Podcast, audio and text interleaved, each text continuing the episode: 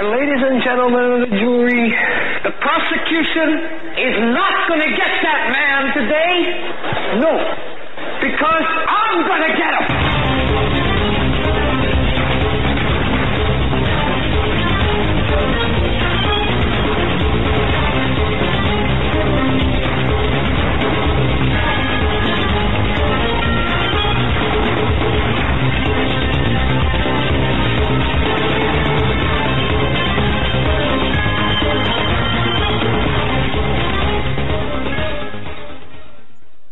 Welcome, folks, to this edition of the Hagmann and Hagmann Report.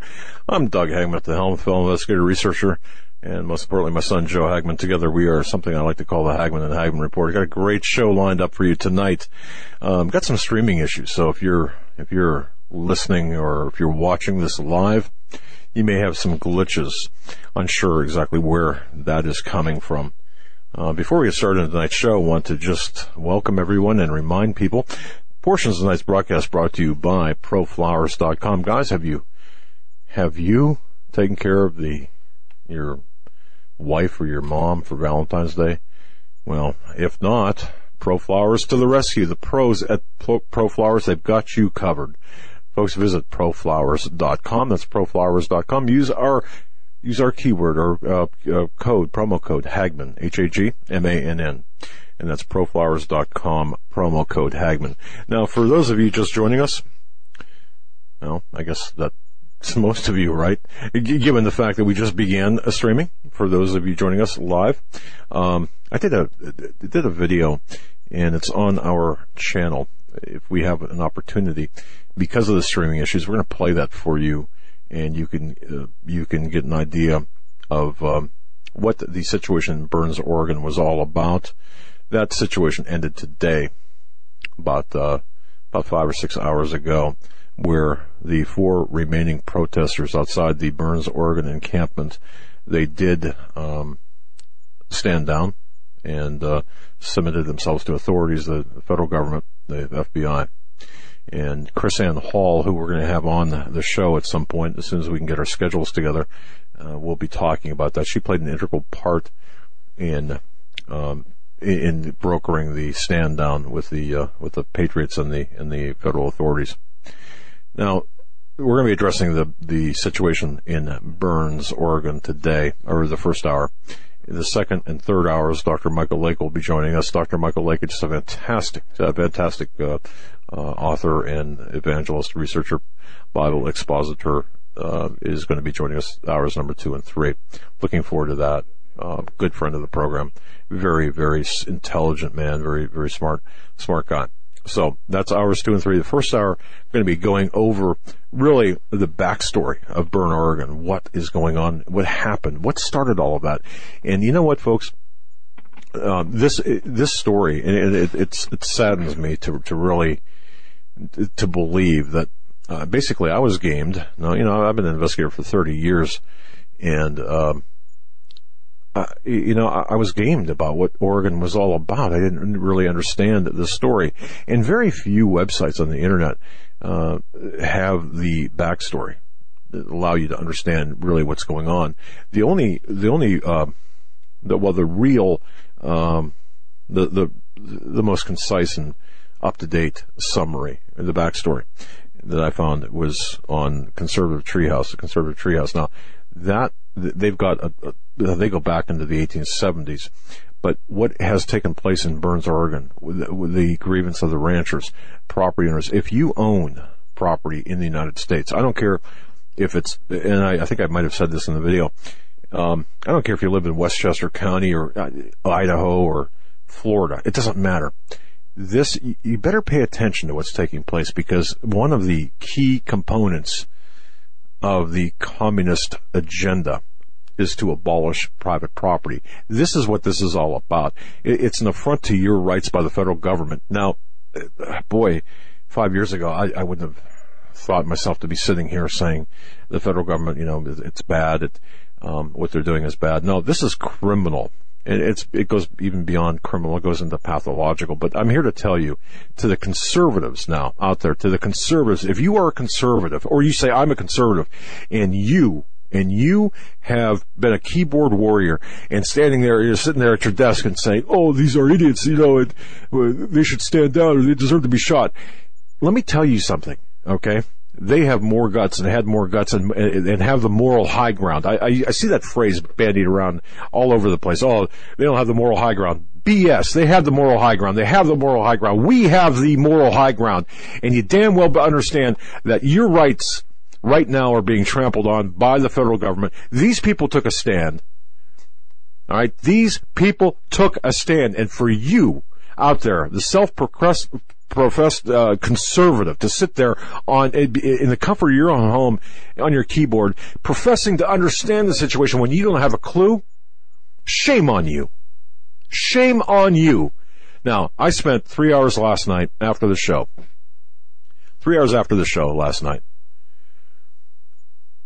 Uh, recording, listening, and recording the um, the audio feed. Now, uh, the, the, there was a live feed, and we got, I mean, 800, 900 emails. I got um, even some personally. Hey, cover this, cover this. Cover this live feed. Cover what's going on in Oregon. I, I really considered it. I, I did. In fact, I was going to call you, Joe, and have you come back to the studio last night. Hey, I would have done it. I was going to have you come back or come this morning too. Well, I, three. It was like one thirty, two o'clock in the morning, and I stopped and uh, or one o'clock. I don't know what time it was. And then this morning, um, I got up and came to the studio and started watching that real early and uh, and listening to it real early, the live feed, and I uh, continued right through their stand down. Notice I'm not saying surrender to, to, to the FBI. I'm, sta- I'm, saying stand down. Now, one thing I didn't say in the video um, is there were four holdouts, if you will, if that's the right word. Three walked out of there without incident. The fourth, David Lee Fry, 27 year old guy from Ohio, um, kind of no, things kind of went sideways, if you will. He, uh, uh, I, you know, I, look, I'm not, I don't presume to know what was going on in his head, but he held out for another hour or so and was kind of talking about some crazy stuff. And at one point he said, look, I'm going to kill myself. You know, I'm not going to be taking lives. So I'm going to kill myself. And it was just, uh, it was hard to listen to. But the reason we didn't go live, and I'll just say this now, to broadcast this. And, and uh, again, I got hundreds and hundreds of emails to say go live it reminded me, um, I guess at the end of the day, I was trying to think, well, what, it's already being memorialized on, on audio. I was memorializing it privately, uh, using our studio equipment. So, so what would be the, the, the, purpose of getting it all out to the, you know, getting it out, uh, in real time? I didn't see any necessary or anything necessary to do that. That was my judgment call. You know, it's up to you. Um, it was it was up to me, and it was kind of up to you to, to criticize or or to support that. I, it doesn't matter to me. That was a decision I made. Um, it kind of reminded me in a way of like an O.J. Simpson chasing the white Bronco and airing that, and everyone cheering and stuff, and both sides cheering. And it, that's what I saw. It, it actually it devolved into that situation on on that live stream. At one point, there were I don't know 30 some, or I think last night it was like 20 some thousand that were watching it or, or listening to it live on a YouTube live stream. And the comments were abhorrent. shame on, on, on those people who came in and commented, um, you know, uh, well, I'm not even going to get into the, the, the, raunchy comments, but, but shame on you. Um, but, but really more importantly, what gets me are the so-called uh, conservative Christians, and, and of which I was one, I suppose, saying this is not my fight. Well, yeah, it is my fight. Yeah, absolutely. And it's everyone's fight. Now, I'm not talking to the progressive liberal Marxist idiots out there. I'm not talking to you at all. All right. You, you go, you know, keep, uh, hugging a tree or, or, you know, whatever you do. I don't know. No, I don't care about you guys. Or, I mean, I mean, in terms of this, in terms of the context of this, uh, situation. But if you're, if you're a conservative Christian out there, you better pay attention. Go ahead. And, and thank God that it ended without further bloodshed. Yeah. Um, you know, there were times, uh, and, and you know the night that the uh, arrest happened with Bundy and Finicum was was shot dead. I, I stayed up till five in the morning listening to the um, different from the the ham radio broadcast to the live streams that were coming out of there, and the talk was kind of what you reiterated. The one guy was how he was talking last night. You know, Yeah. uh, they're not going live. Um, And, and Joe, we, we have all of this on video or on uh, archived on. We we have this. yeah, we- We've got two different har- hard drives, and we have it all archived the, the audio. So uh, the- from the um, negotiations early this morning, or from the, the, the their early this morning when they were s- standing down the federal authorities to or the FBI to um, uh, to the last man out. And KrisAnne Hall, the constitutional attorney, Joe, uh, you didn't really get the chance to hear what I captured no, I didn't. what I'm going to do is um, I'm going to after the show tonight. I'll probably spend some time in the studio uh, uh, editing down the audio. She did a marvelous job, and it's an unenviable position when you are in that in that position of um, talking to, to four people, and, and they're they're in a very heated exchange. I, mean, imagine yourself. Uh, you, you probably have. Imagine yourself being in a tent, and you're you've got a, a, a pistol or a rifle, or whatever. But th- think about having like a, a half a dozen dozen white or uh, red dots on your chest. You look down and you see all these little moving red dots. Okay, well that's kind of what where these people were. So KrisAnne Hall, anyway, uh, was brokering this. The um, it was part of one of the the, the people who were brokering the, the brokering this um, stand down, as was uh, Reverend Franklin Graham, who was there on the premises, and uh, a Nevada Assemblywoman. She was there as well. Um, I'm going to reserve comments on her, but I, I do I do want to say that Chris Hall really, in my view, um, really diffused the situation, and she walked in as as not as a negotiator, but as an advisor. She assumed a role as an advisor in an advisory role, and she ended up having to become almost like a hostage negotiator. I guess it would be the uh, way to uh, way to phrase it. And, and at one point, the guy said, "I'm going to blow my head off. I'm not coming out here alive." Put a pistol to his head, and she talked. Well, she and this other guy, the the person who live streamed this, uh, Gavin. Um, I don't recall his last name. Um, I talked him down. Now, I'm not going to I'm not to um, armchair quarterback anything because you, you just have no idea the, on the pressure when you're in that position. You got no idea what the pressure's like. And I've been, you know, back in the the day, I was, uh, you know, Yeah, I, I I've been there, so I, I I don't at least once. I mean, and I don't understand. And it didn't end well. It ended up very badly. So, um, yeah, I'm not going to second guess anyone in this situation. But anyway, if you want to, if what we can do is we can. I, I created or I did a video from my office this morning. Yeah. Let's let's roll that, and, and then we can get into we some have commentary. Some, yeah, some commentary and then some news before Doctor Right. Lake comes on. All right. And um, yeah, well, let's do that. How long is the video? I don't know. I don't know, 15 minutes. Okay. like. So, All right. Well, um, yeah, Eric, you can go ahead and uh, This gives a, folks, pay attention. This gives a backstory. This is what you need to know, I think.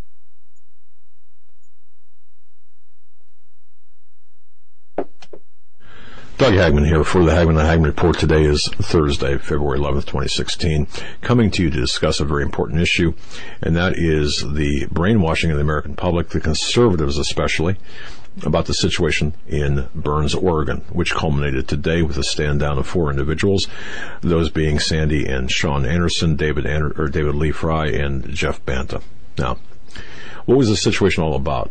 And I've got to tell you, I'm saddened by the by the uh, by the lack of coverage by the mainstream media, but I guess we expect nothing less. I'm also saddened, mostly, however, by conservatives or self-proclaimed conservatives using social media to change the narr- narrative as to what this is all about, to make the the protesters, the people who are standing in the way of the federal government of this land grab, to make them out as kooks and nuts and and just uh, wrong wrong people, wrong time, and such. It's just it's it's amazing to see the narrative being managed and and people falling for this.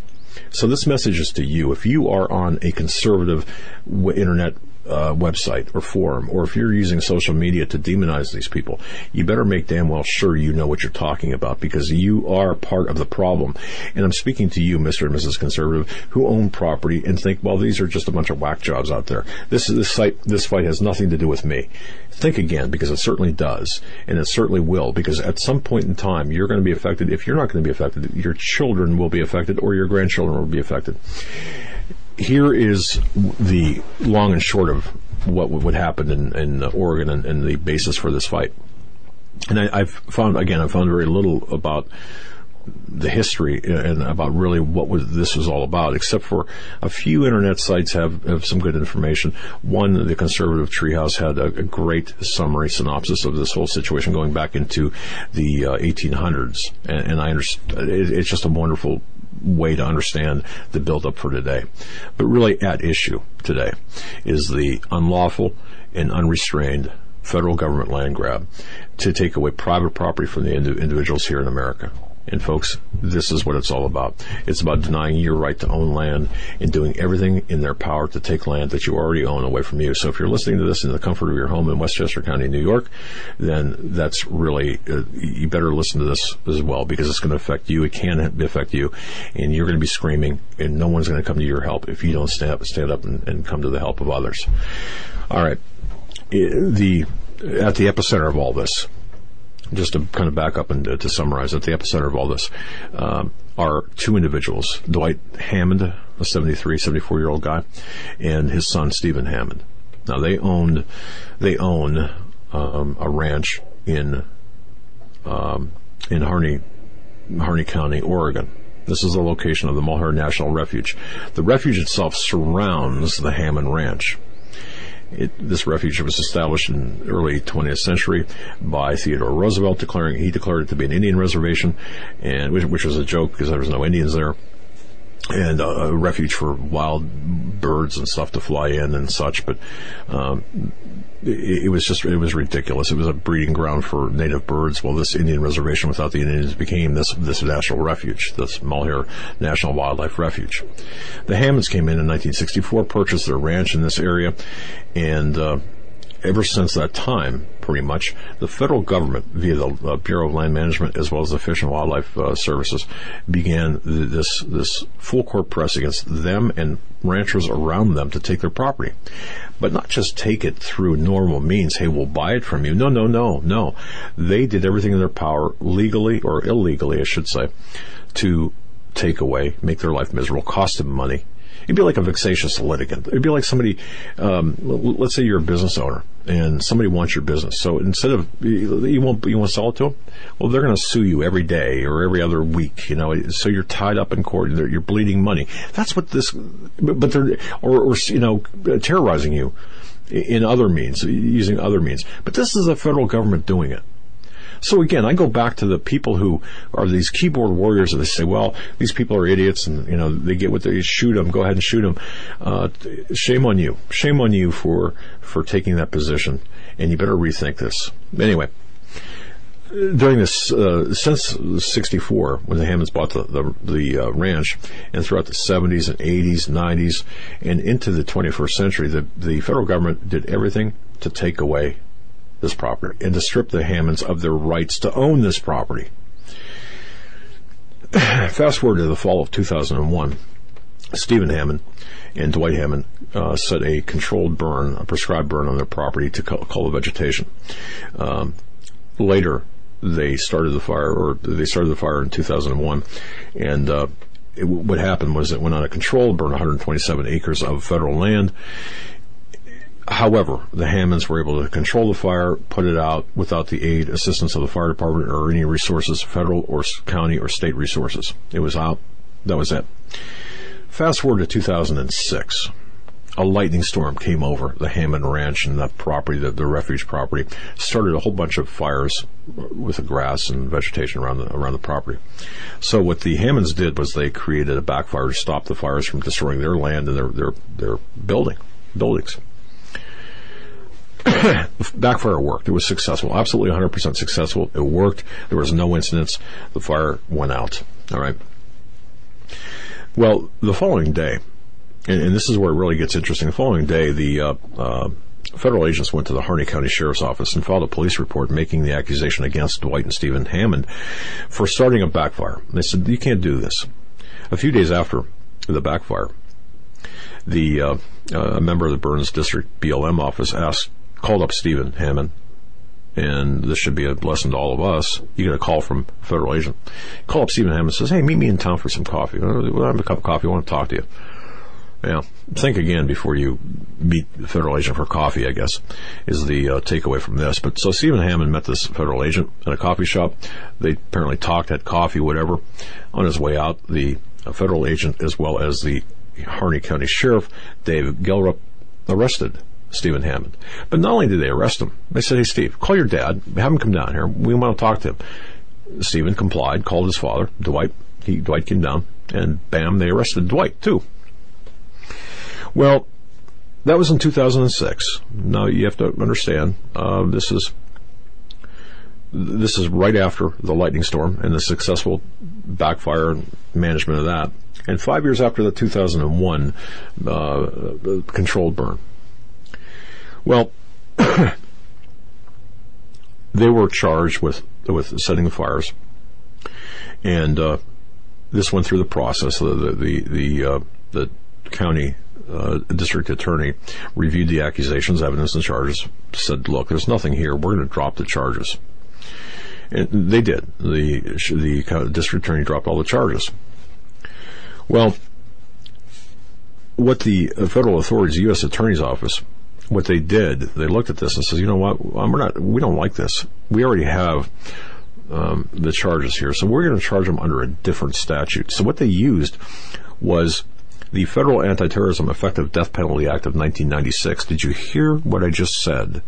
They used the Federal Anti-Terrorism Effective Death Penalty Act of 1996 to recharge Dwight and Stephen Hammond as terrorists for starting a controlled burn on their own property to save their property and land. Now the federal agents charge them under the Terrorism Act, which carries a minimum of five years and a maximum of death, hence the name. Can you imagine? Can you imagine? Now think about what is going on here. Well, all right. So they went to, to trial. Of course, had to spend a lot of money. Went to trial, and the trial was was really a, a it was a travesty. All right, I'm not going to get into all the intricacies of the trial, but the jurors were brought in from another county or from from other areas. They don't, they're unfamiliar with the customs and practices of ranchers. Uh, the the trial itself the judge uh, did some things that are questionable at best. Anyway, they were found guilty, and this is a county, or this is the the the, the, uh, the charges under the, the uh, 1996 Terrorism Act. They were found guilty, and they were sentenced to uh, months in prison, a period of time in prison. All right. So, what happened after that was that, so they served their time, and uh, they served their time they were they were actually sentenced on. Uh, they were found guilty on June twenty second, twenty twelve. They served their time for the two two fires, the 2001 2006 fires. But uh, they served their time, and uh, uh, Judge Hogan, who presided over the trial, sentenced the father to three months in prison, and Stephen, the son, to 12 months in prison. So they served that time. They also had to pay four hundred thousand dollars to the Bureau of Land Management. That's nearly half a million dollars. Can you believe that? Four hundred thousand dollars. Um, the judge overruled the minimum terror sentence of five years. No, we're going to just keep it to the three and 12 months, respectively. All right. Well, this was not good enough for the federal government. They decided to recharge Dwight and Stephen Hammond. And we're going to recharge you under the, the mandatory guidelines of the act. And this is where the real travesty comes in. On January 4th of this year, 2016, Dwight and Stephen Hammond surrendered to serve out the remaining their remaining sentence at the urging of the U.S. attorney, the federal government. In other words, the federal government said, "Look, we you need to put them back in prison. You need to uh, to fulfill their minimum uh, sentence."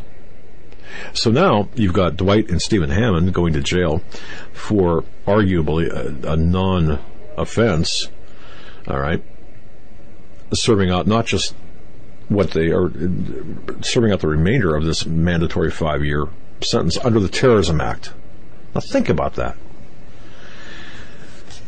But the other part of this is they have to pay $200,000 to the Bureau of Land Management plus the stipulation if they sell their property, if they if they are going to sell the property uh, to pay the $200,000, the first the first uh, person or the first agency that, that has the, the rights to buy it is the Bureau of Land Management, the federal government. So the bottom line, this is nothing more than a land grab. So you have the ranchers and other protesters understanding what's going on and saying, this isn't right. We're going to help you. We understand now.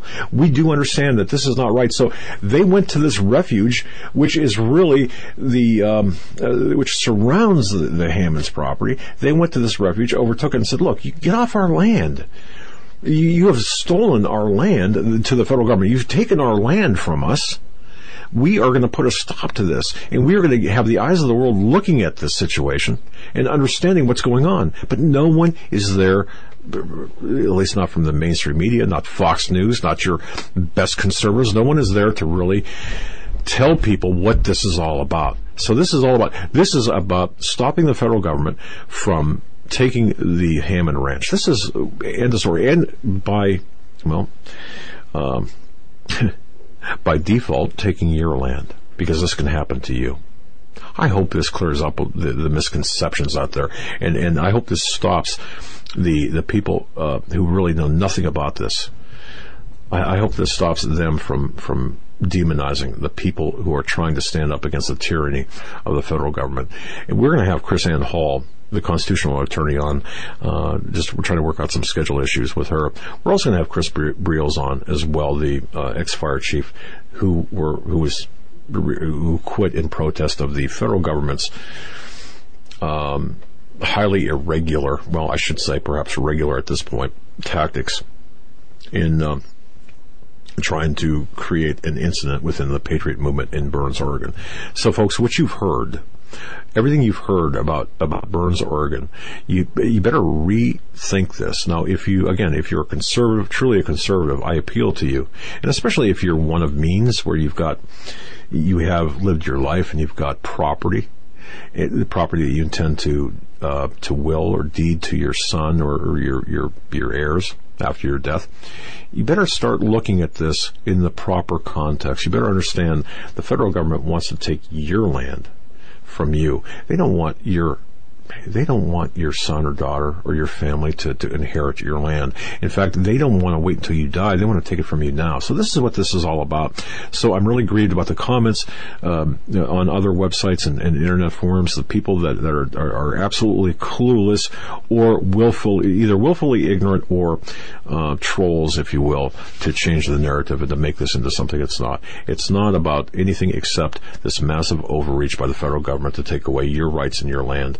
and at the at the really at the, the cornerstone of our constitutional rights is our is our ability to uh, to own land, land ownership. That's what it, that's really at the at the forefront of all this. So, folks, please, uh, you know, understand really take time out to understand really what's going on. If you like this, and if you if you if I've helped you understand this a little bit better, please share this with with with other people. Get the word out. And let's not be ignorant as to what's going on. Let's not allow the press and other media to demonize these very people who shouldn't be demonized who who stood up, who had the courage, the the uh, cojones to stand up and to make a stand at this refuge and to say, no, you're not going to go any further, not not now, and we're going to stand up against the tyrannical overreach of the government. They should not be characterized or demonized in any characterized in any in any, any um, fashion other than, hey, we're we're trying to bring attention to this problem, and they did the message is out there. It's been heard. Now, I do hope the Patriot movement will get behind not just the members who stood in the gap in Burns, Oregon, but everyone who is trying to make a difference. Folks, we need to come together. We need to stick together. And by the way, those people who are looking for the political solution, whether it be in your in, in your man Trump or in your man, no, this is not to demonize or to, to denigrate anybody. Whether if you're looking for uh, uh, a political solution in the uh, uh, in the Republican uh, or so-called conservative arena, you're not going to find it. You're going to be sorely disappointed because it doesn't exist. We have to fix this at the grassroots level, the problems at the grassroots level. We have to, each one of us, every one of us individually has got to make a decision and say, we're going to make a difference. And we have to team up with others, like-minded individuals, and stand in solidarity. This is the only thing, this is the only way we're going to, we're going to enact changes. But, and if you feel it's too late, well, God did not give us the, um, give us the, uh, uh, God has not instructed us to to to be uh, pushovers. All right, we have to stand up together and not consider this a fait accompli. Uh, we know how the story ends, but we have to fight nonetheless. And I urge everyone to get together and fight and look at the the real big picture here. That's the big thing. Look at the big picture, not the smaller things, but look at the big picture and look at what's really going on here understand that there are no political solutions to spiritual problems. This country is embroiled in, a, spiritual morass like never before. Yeah, we might not be able to to come out of this uh, this nosedive. Uh, this country intact, but nonetheless, we have to we have to stand in the gap. In the meantime, God bless you, folks. Thank you for listening. Good night.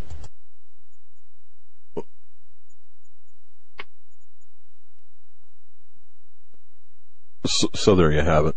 I don't know if that explains it well. Um, Joe, if I can just take a second here, add a couple of things. Sure. Um, having a little bit more time right now. It, you know, this is so insidious. The actions of the federal government is so insidious. What they've been doing. This is not your typical just harassment or uh, your your typical uh, I want your land. All. No, you're you know you gotta you gotta go back and mean, go ahead. This started because of a uh, a double jeopardy, a case of double jeopardy that should never have been. The Hammonds were uh, arrested and charged, sentenced, served their sentence for a crime of basically letting a brush fire get out of control. Well, the uh, judge, yeah. the judge stepped in after that they were released and said that their original sentence was bogus and resentenced them. This is what Fox News refuses and this is what the media refuses to talk about. If they can do this to these people oh, for, for yeah. starting brush fires that they were allowed to start, that did get out of control, but nonetheless, uh, they can do this for anything. Anything. If a judge has the authority after somebody's been sentenced and served their sentence and are out of jail to come back and say, um, your sentence was void and we're going to resentence you. I mean, there is no law of the land.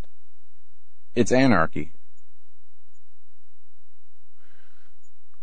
I, I don't think I could add to that. You know, that sentiment. I mean, it's this, the NDAA. It's what it is. Well, it's the um, the uh, the civil side of the NDAA, I would say because, yeah. but you know, this, this goes back, and if people think, well, this is just kind of under Obama or just recent, no, you know, this goes back to 1908 when Theodore Roosevelt, um, took the, uh, took land around the, uh, the Malheur, Mud, and Harney Lake area up there, and took land and said, I'm going to designate this as an Indian reservation. However, there was no, there were no Native Americans up there. And he also expanded it to include like a uh, wildlife and bird refuge. Except, except though, Joe, listen to this. the migratory birds uh, flourish better on private land than they, they did on, on the on the federal owned land. I mean, imagine Bill Ayers, uh, the Weather Underground terrorist who bombed uh, Parks Plaza police station in San Francisco, killing a police sergeant and many other, along with other uh, buildings who Larry Grathwohl, uh, may you rest in peace, uh, one of our friends, uh, exposed. And he came out after being found not guilty and said, guilty as hell, free as a bird. yeah. I wish he wasn't resent. He wasn't rearrested and, and, and put back under trial. That's right. I mean, this is a dangerous precedent that was set here. I love it when you show your teeth like this. Go ahead, keep going, man. I well, mean, seriously, I mean, it's just it's it's we have enough problems as it is as a nation. What is it about the Hammonds that caused that was their original their, their original sentence and their original um, jail term was not enough. Why was it not enough? Was it solely because they wanted the land and because Hillary Clinton sold the, the mineral rights of the that that was part of that land to the Russians? That's part of Did it. Did they have to send them back to jail to get that land? Well, mean, see, what's the, next? The the, the uh, collateral part of that, it, it just doesn't include the jail sentence, but the the fine with that guilty verdict of four hundred thousand dollars. they- they seize the house. so they can seize the house. So they And- basically should. yeah. I mean, for all and they might as well have been selling crack cocaine in mass quantities. Out There you go. And, and yeah, this is what it's all about. And, and this is why, you know, we, yeah, to cover it, to, uh, uh, put the live feed out there, we can memorialize what, what the FBI did and everything, but it ended well. But, but to, uh, uh, to avoid that appearance of, of blood and circ, or, uh, bread and circuses, and uh, I said blood, but I, I guess I was thinking that, you know, it's, um, um, looking at this, the, this is where I think now, right now, today, um, for those people just getting, having an understanding of this, now we have to really make it a point so everyone understands, um, what this is all about. And I, I know some people, I got a couple emails saying you should have done this, you know, five, six weeks ago, January 4th or whenever it was. Well, yeah, woulda, shoulda, coulda, right? I mean, yeah, I, I agree. But now we're doing it today. All right. Um, I don't, I don't see any, any, many of the mainstream media or hardly any of the mainstream media doing this, if any, or they're, they're depicting they're not allowed. That's right. Well, yeah, I don't agree. want to. Well, they're, they're, they're depicting these people as kooks. Now, I understand the, the last guy out of there was a little bit, kind of went sideways and, Yeah. everything went sideways, but I, but you have to understand too, you're not dealing with, it, it, that's what they want you to focus on. I mean, there was a time before the shooting happened, uh, before the arrest of Ammon Bundy happened, where they were negotiating with the FBI. Ammon Bundy was negotiating with the authorities. Then there was a point in time, uh, actually the day or day before the arrest, where the FBI refused to con- continue negotiating, Right. ending all chances for a peaceful solution. They chose to put their foot down, and Loretta Lynch had a lot to do with this. Well, you know, I'm And really, so did Obama because there Yes. were pressure from local and, and state politicians to do something. And as soon as that article came out, you know, the very next day is when the negotiating stopped. And then the very next day after that was when the arrest and shooting took place. okay. I wonder how much of the pressure from above caused the actions on the ground. Well, and I'm looking too at all angles, including the um, the numerology of this, and, and dare we even go there? Yeah, why don't we? Isn't it interesting? Um, 210 or 211, 16, the numbers. You know, look at the numbers again. Why out of the entire, why during this entire period did they pick this date, the uh, FBI and, and, and the federal Yeah. agencies? Why, why this day or why yesterday? Knowing that it would would spill into this day, presuming it would anyway. Why? Because they were in control, so they can control the dates and when they move and you know when they do things. I- i- Is it a message via numerology in part?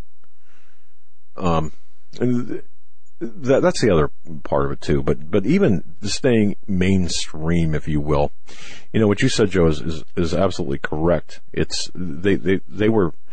I mean, think of this. Here you are, a rancher who gets resentenced under the 1996 terrorism laws, this terrorism act, um, that, well, it, it, again, they, were, they were, uh, resentenced. Let me, let me see here. I just want to make sure I've got the name of this act right, correct. It was the, uh, 1996, uh, yeah, okay. I only have about 17 or 18 pages worth of, uh, notes here on this, but it was the uh, it was the Terrorism Act in 1996 that uh, that basically they, they were facing death, a death penalty for for what they did, death penalty. Now, can you imagine being arrested over over maintaining your land, doing something that's that's been done for uh, a century, and facing the potentially facing the death penalty? And yet, you, you, and we have yet we've got keyboard warriors uh, saying, "Kill him, kill him!" You know, go ahead, shoot him, Shoot the terrorists. shoot the terrorists. Well, I guess by definition, or, or by legal definition, according to the feds, they are terrorists, right? But you know what? You're going to find yourself in that position. You're going to find yourself being labeled a terrorist. You're going to find yourself not having land because Or- this is all about the, the land and the and what you said about the the uh, the federal mineral stuff going on. The, And if you're not the one being called a terrorist, you will be the ones telling on and, and, and you know, sucking up to the, the jackbooted thugs that, that are running this police military state that we see in front of us and doing so, you know, for, uh, scraps of, of, and morsels of food to keep yourself alive as the, uh, economy collapses. Um, not to, to switch gears here, but there is major economic news oh, this is the incredible. world economy is trembling. The headlines from NBC, MSNBC, Fox News, um, talking like this: Is the U.S. economy running out of gas? Uh, Gerald Celente did an excellent story where he stated that the global crash of 2016 will be twice as devastating as the 20, 2008 crash. And one thing he he says the world is scared to death of deflation, and it's going to. Uh, he says people should be scared. People should be scared to death of deflation, and it's more than just oil prices that are deflating. According to Bloomberg's commodity index, commodities have now plunged to 1991 levels. It goes on from there. We're looking now at the panic of 2016 in the second round, what has uh, politely been called the Great Recession. In many countries, it's going to be a full-blown depression. That's why our prices are plunging across the globe along with the stock markets. And let me add, uh, thank you again, Larry. The Baltic Dry Index is not getting any better. It was down to 290 yesterday. Our Don't know what it had today. BDI guy, Larry M. Yeah. from Santa Clarita, California, resident Baltic Dry Index guy. Go ahead. Sorry. Give credit where credit's due. What is it? Here, Larry sent us an update. Um, he says there was no chan- change in the Baltic Dry Index today. It held firm at yesterday's close of 290. Thank you very much, Larry. Uh, no change is um, so 290, and you know every day that it continues to move down, it hits its new all-time low. This is still its new all-time low. And in May 20th of 2008, it was at 11,000 plus. L- look at what the metals are doing. Where, where, where are the metals? The gold is up. yeah, gold silver up, up. what five percent today, something like that. It, it was, um, you know, it was at, uh, Here, I got it right Yeah. here on on Celente's site. um, and silver went up and, you know, they're calling and I used to, you know, I used to wonder, um, about, about the, about the precious metals. I, I used to wonder, well, geez, you know, could the, could we see uh, highs like a hundred dollar silver? You don't want to live in. I've, I've heard it been Yeah. many times by many economists. You do not want to live in a in a world where you know you have ten thousand dollar gold and and uh, you know hundred fifty dollars silver, but the gold. Let's see. It came in today uh, at a close of eleven ninety six. It is up. Uh, Wait a minute. Wait, whoa, whoa. What did you just say? oh, sorry. Wait, today's the eleventh. Twelve thirty seven. Twelve forty. Went- Twelve forty point five zero. Okay, good. Uh, oh, Even this, better. this is what I'm getting on, on the spot price as we speak. Twelve forty six point four zero, up forty nine dollars. Okay, all right. And silver, um, fifteen silver, point seven eight. and that was down at, fi- at fourteen thirty um, in the last two days. Yeah, I just want to correct this, or just want to make sure people are aware of this. We're talking in real time right now. Gold is at one thousand two hundred and forty dollars and thirty five cents. It did drop eight dollars and fifty five cents in the last half hour. So, um, twelve forty point three five, and silver is at uh, fifteen point seven eight. Why is this important? Is it because we all want to get rich on silver and gold? No, no, no, no, no.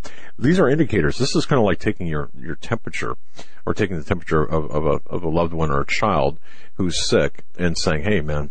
we better get we better get the little Johnny here to the hospital because little Johnny's running a fever. And in this case, the economy is running a really bad fever, and um, it, it, it's looking real bad. So you you know, I'm, I'm glad you're like you're. This is great. You're really pushing a lot of stuff, a lot of buttons today. Before we continue, I just want to say hello to Bernadette, Bernadette B, listening live in Ireland. Thank you, Bernadette, for your email. Uh, she writes, I want to thank you. Uh, I'm going to like to thank you both. Been listening to your show for the past few years here in Ireland. Love it.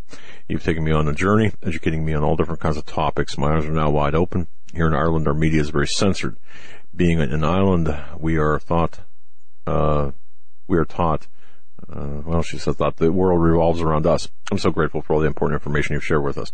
Thank you, Bernadette. This, this is from our guests or for our guests, not us. It's interesting that, uh, people, uh, are writing to us, and even in Ireland, what, caught my attention here is the fact that the media is censoring the information, and, and this is coming more and more uh, prevalent. Joe, we've been getting so many emails. People, I can't get your program, or I, you know, it's you're you're being censored on on the search engines and such. So, thank you, Bernadette and others. But yes, getting back to the economy. Um, Silver Doctors has got some pretty interesting headlines, Joe. I, I know you saw them. You were on there. Uh, some pretty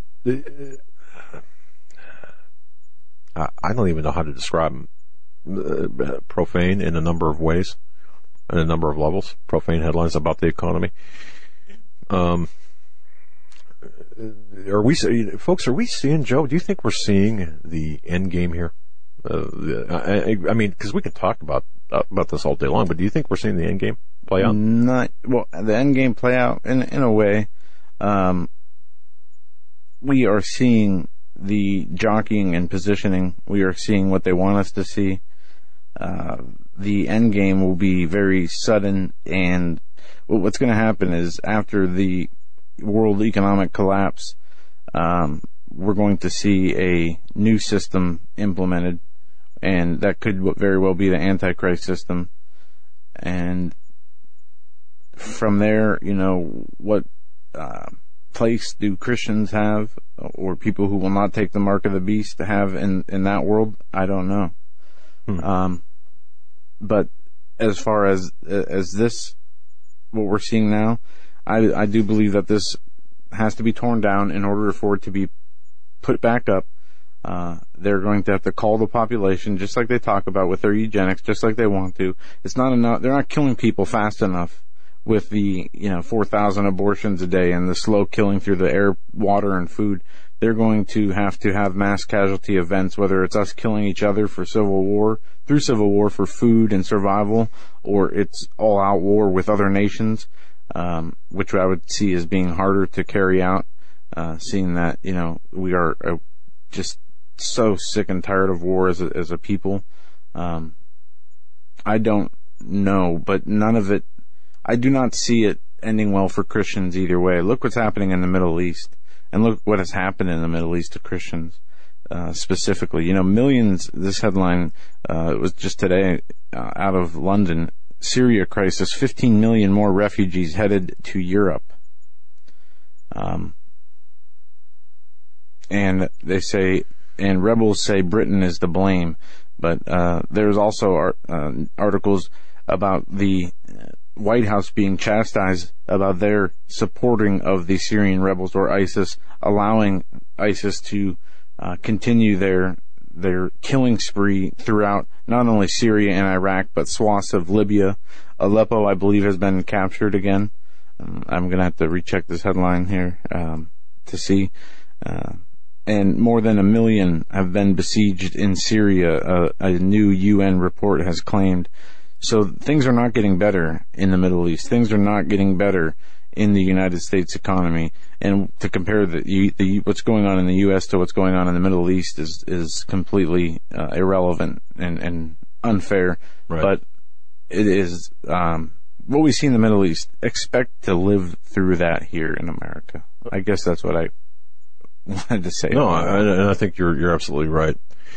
What we see taking place, especially in Europe right now, is the template for the United States, and I, th- and I think uh, t- to our friends in in uh, Western Europe, especially, um, that's coming here, and even even equally important, it's um, to our Christian friends in the Middle East. This is coming here when the Bible speaks of Christian persecution and prosecution, but persecution.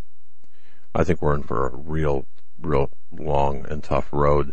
And, and I don't believe this is my personal belief. I, I am in line with um, like uh, Pastor Langford and Steve Quayle when we talk about you know the rapture. I'm in line with what they say, uh, having read Pastor Langford's book Revelation 13 Revealed. Look, I, I, don't know. I don't know. Okay, except to say the Bible tells tells that uh, there's some problems coming, and we're going to endure that. Mm-hmm. Okay, Absolutely. so uh, I, I, my bags are not packed for you know for some thing with the rapture. That's just my personal opinion. Look, if I mean, you- if you the rapture happens and we're taken away, yeah, yeah. I mean, I mean, who would, who's going to complain about that? No, I will not. yeah. What am I going to say? God, no, put me back. Of course, I would not. I would love to be taken out of here without having an enduring any kind of, uh, you know, tribulation, persecution, suffering, or watching family and, and fellow believers suffer. Of course, I'd love to, to for that to happen. But I don't think you know. I just don't think it's a it's a, a, an issue that people should And I don't I, fight about. right because I don't think anybody truly understands how it's going to happen. I don't think anybody has it right. I, I don't either. it, I think it's it, it depends on. I mean, prophecy is written, but why do you think the the rapture post pre whatever is so non-specific and and not detailed and talked about? And you know, the Lord does say, uh, hide, you know, yourself for a moment until the indignation passes over, or um, you know, be be found worthy so you are able to escape all these things. There are clues and hints that, that say that, you know, people will survive this or be taken away or be protected unscathed. But it also says all who believe in Christ Jesus shall sh- suffer persecution. It also says in the time of the end that the devil's wrath will be harsh because his time is short and he knows it. And it also says that he's coming for believers.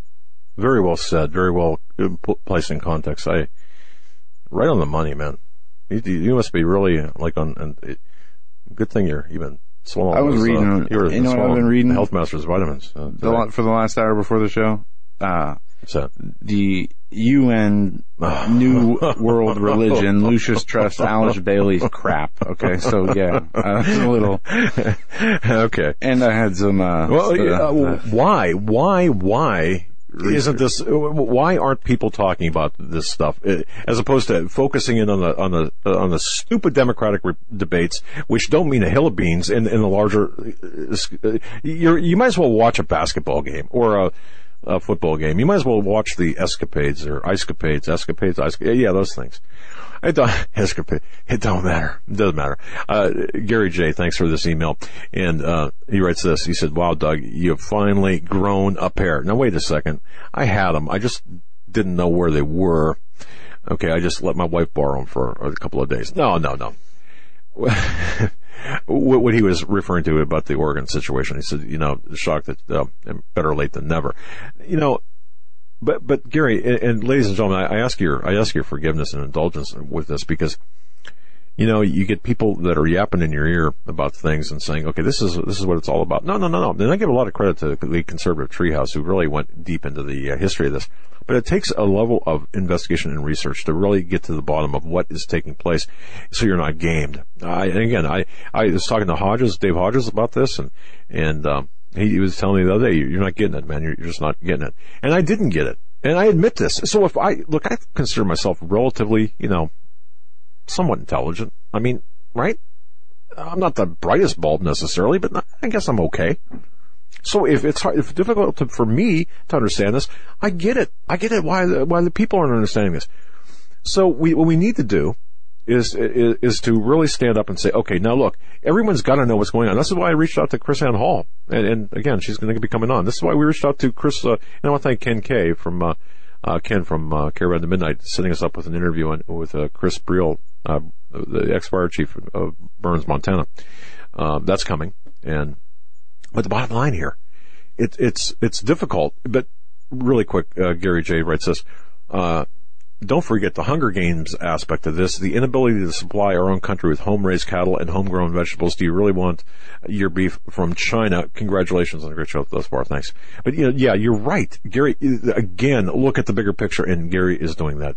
Uh, we got we got the best and most intelligent audience in the world. Go ahead. I'm going to let you have the last minute. We are up against our top of the hour break. When we come back, we're going to be talking with Dr. Michael Lake. He's the author of the Shinar Directive, the Shinar Directive. Yeah. Um, and his new book I don't even want to start to Well, pronounce the it's just a sequel of the Shinar. It's correct? the uh, Yeah, Sheeriyth imperative, empowering the remnant to yeah. raise R A Z E hell. He sent us the table of contents, and uh, I'm if I told him if his if this book is half as good as his last book, it's going to be fantastic. Well, so I got a chance from to. him. I got a chance to, to read. You well, wrote the foreword to this, didn't you? well, yeah. I'm not sure if he's going Oh to use wait, it or not. foreword by Doug Hagmann. Oh yeah, I guess he is. Okay. We'll be right back with Dr. Lake on the other side. Stay with us.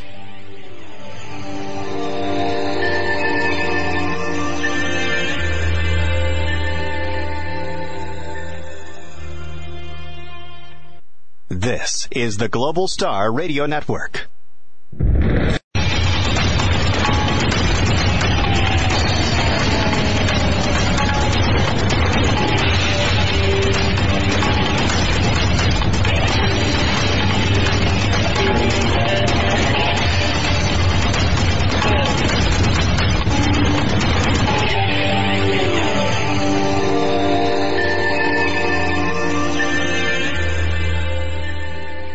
And welcome back, folks, to this edition of the Hagmann and Hagmann Report. I want to say hello to all of our listeners who are listening to this broadcast worldwide. This is truly a worldwide transmission. We have people listening in uh, the UK right now, Ireland, Australia, uh, New Zealand, checking in Central and South America as well. I want to say hello to each and every one of you. Thank you so much for your belief and trust in us. Rather than watch the uh, theatrical performance of the Democratic nominees for uh, the ticket for the president, uh, you might as well tune in uh, into us. You should tune into us as opposed to that because that is just mere theater. And have we got a really great guest coming up here momentarily before we get into the program? I want to mention that, you know, we've got three days. What, three more days and then Valentine's Day. It's Sunday. Isn't it? Sunday, right? Yep. Yeah. Now, if you celebrate Valentine's Day, folks, I, I, if that's what you do, then you're looking for flowers. I can think of no better place than to get your flowers from than Pro Flowers, proflowers.com. If you're tired of getting the gifts wrong for your wife or for your mom or even for your daughter, take this opportunity. And it doesn't have to be Valentine's Day, even after Valentine's Day or in the week leading up to it. Right now, you can, you can actually get good deals at Pro Flowers, but tell that special person you love them. Give them the gift of flowers. I said yesterday, you know, I wish I had sent my mom flowers um, for Valentine's Day because you don't know when that person, or got, or got my flowers, or got my mother flowers more because you don't know when the the person, you don't know how long you're going to have with that person. Show them you love them, and and this to me is is very close to my heart. This Valentine's Day, folks, trust the experts at Pro, experts at Pro Flowers. They give you the confidence that your Valentine's Day will be done right. Again, if that's if you celebrate Valentine's Day, do that. Uh, Pro Flowers, that's the place to go right now, folks. ProFlowers is offering our listeners two dozen assorted roses plus a free glass vase for just twenty nine ninety nine. Or you can really be a hero. Upgrade to long stem roses with a cherry red vase, a beautiful vase, and, and chocolates for just nine ninety nine more. And who doesn't love chocolates? Well, many. I, I just I sent this to my wife. I, and she gave me a big hug when, when I got home from the studio. Folks, go to proflowers.com. Use our code Hagmann. That's proflowers.com. Use our code Hagmann. Proflowers.com. Use our code Hagmann. Don't wait until this weekend. Send them right now when her coworkers get them or see what she has gotten from you and, and gush and say, "Oh, what a great husband! What a great father! What a great uh, son you've got!" Or it doesn't matter. What a great gift! You'll know you did Valentine's Day right, or whatever the occasion. Pro Flowers, it's a very quick, easy website to navigate. They give you uh, suggestions as well. And you know what? Delivery for Valentine's Day is guaranteed right now. Pro Flowers are they're guaranteed to last at least seven days, or your money back. And I've seen our flowers last a couple of weeks. Uh, it's just amazing. They're, they're, you can't beat the price. You can't beat the convenience. You can't beat the quality. ProFlowers, they take care of all the details. You get the glory. Go to proflowers.com, click on the blue microphone in the top right corner and type in Hagmann. That's proflowers.com. Click on the microphone and type in our code Hagmann. It's a great Don't wait. Order today. By the way, this deal expires Friday at midnight, so do it today. Do it now. Do it tonight. Do it. Just do it. Absolutely. Uh, Pro Flowers, fantastic, and especially for Valentine's Day. Um, got to show the people you love that you love them. And the flowers are phenomenal. They are one of a kind. And uh, I'm still waiting for my wife to receive hers, which they should be have gotten there today. Or uh, since I didn't get a text message, I'm assuming that they'll get there by tomorrow. Well, I'll tell Anyway. you, it's it's amazing how quickly uh, mine were. I think 24 hours. It's just great. And last time I, I, as you said, last time I ordered from Pro Flowers, they lasted like two and a half weeks or longer. It was a, a unbelievable amount of time. Can't beat the quality. And uh, my wife actually saved the petals in, in a book, and, and she likes to do things like that. So, anyway, our guest tonight, Mister Mister Doctor Michael Lake. Um, he's been a, a guest on the show uh, before. He is a speaker, an author, uh, and so much more.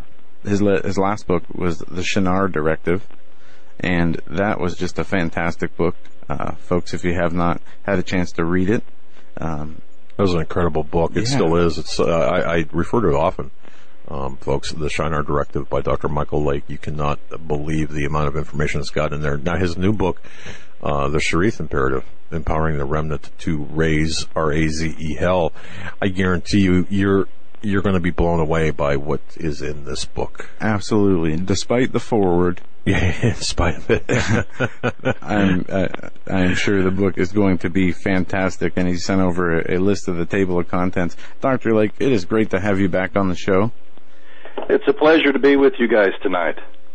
Oh man, thanks so much for taking time out of your busy schedule. We know, I mean, Dr. Lake has been working uh, really twenty four seven, and he's uh, he's a he's a tired camper tonight, but he's a trooper coming on tonight to talk about uh, all things necessary we need to get, get into. What do you want to get into right now, uh, Dr. Lake? What do you think is important uh, to, to opening shots? What do you think?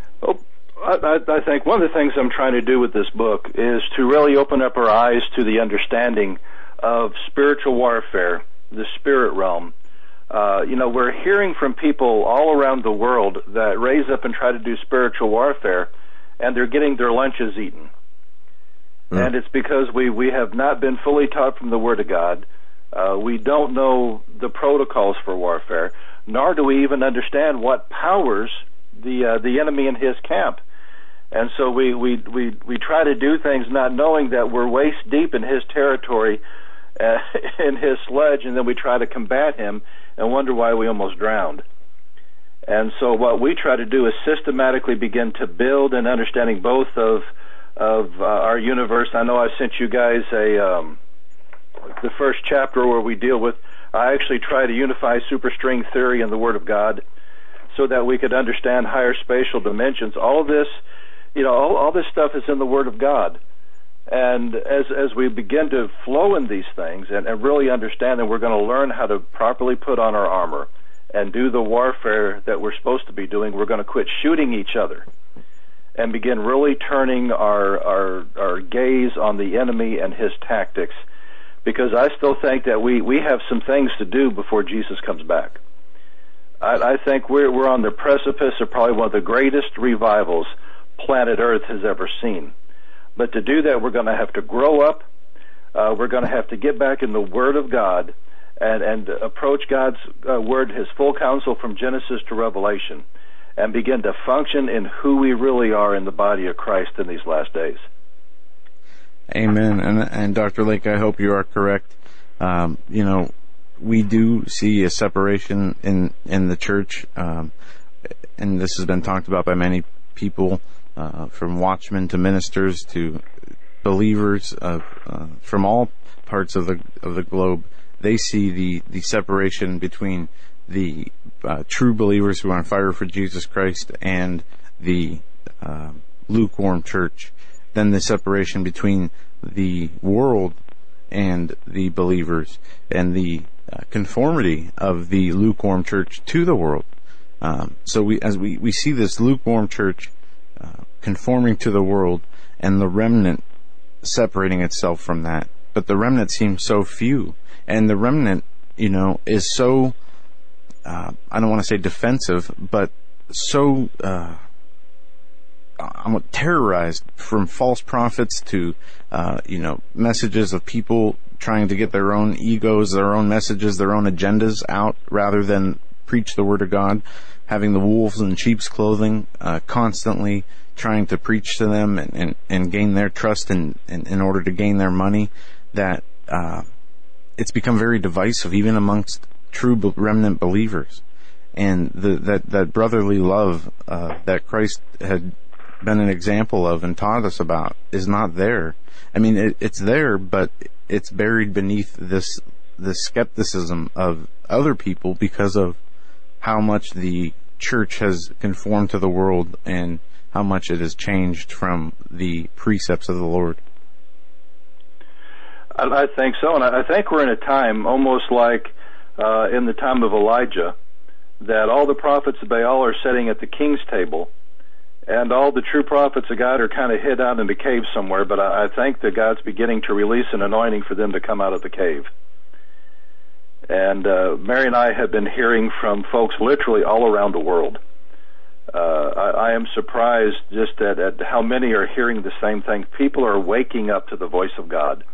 Uh, they're waking up to the reality of the uh, total connectivity of the Word. It's one God who wrote one book. It starts in Genera- Gen- uh, Genesis and goes all the way back to the book of Revelation.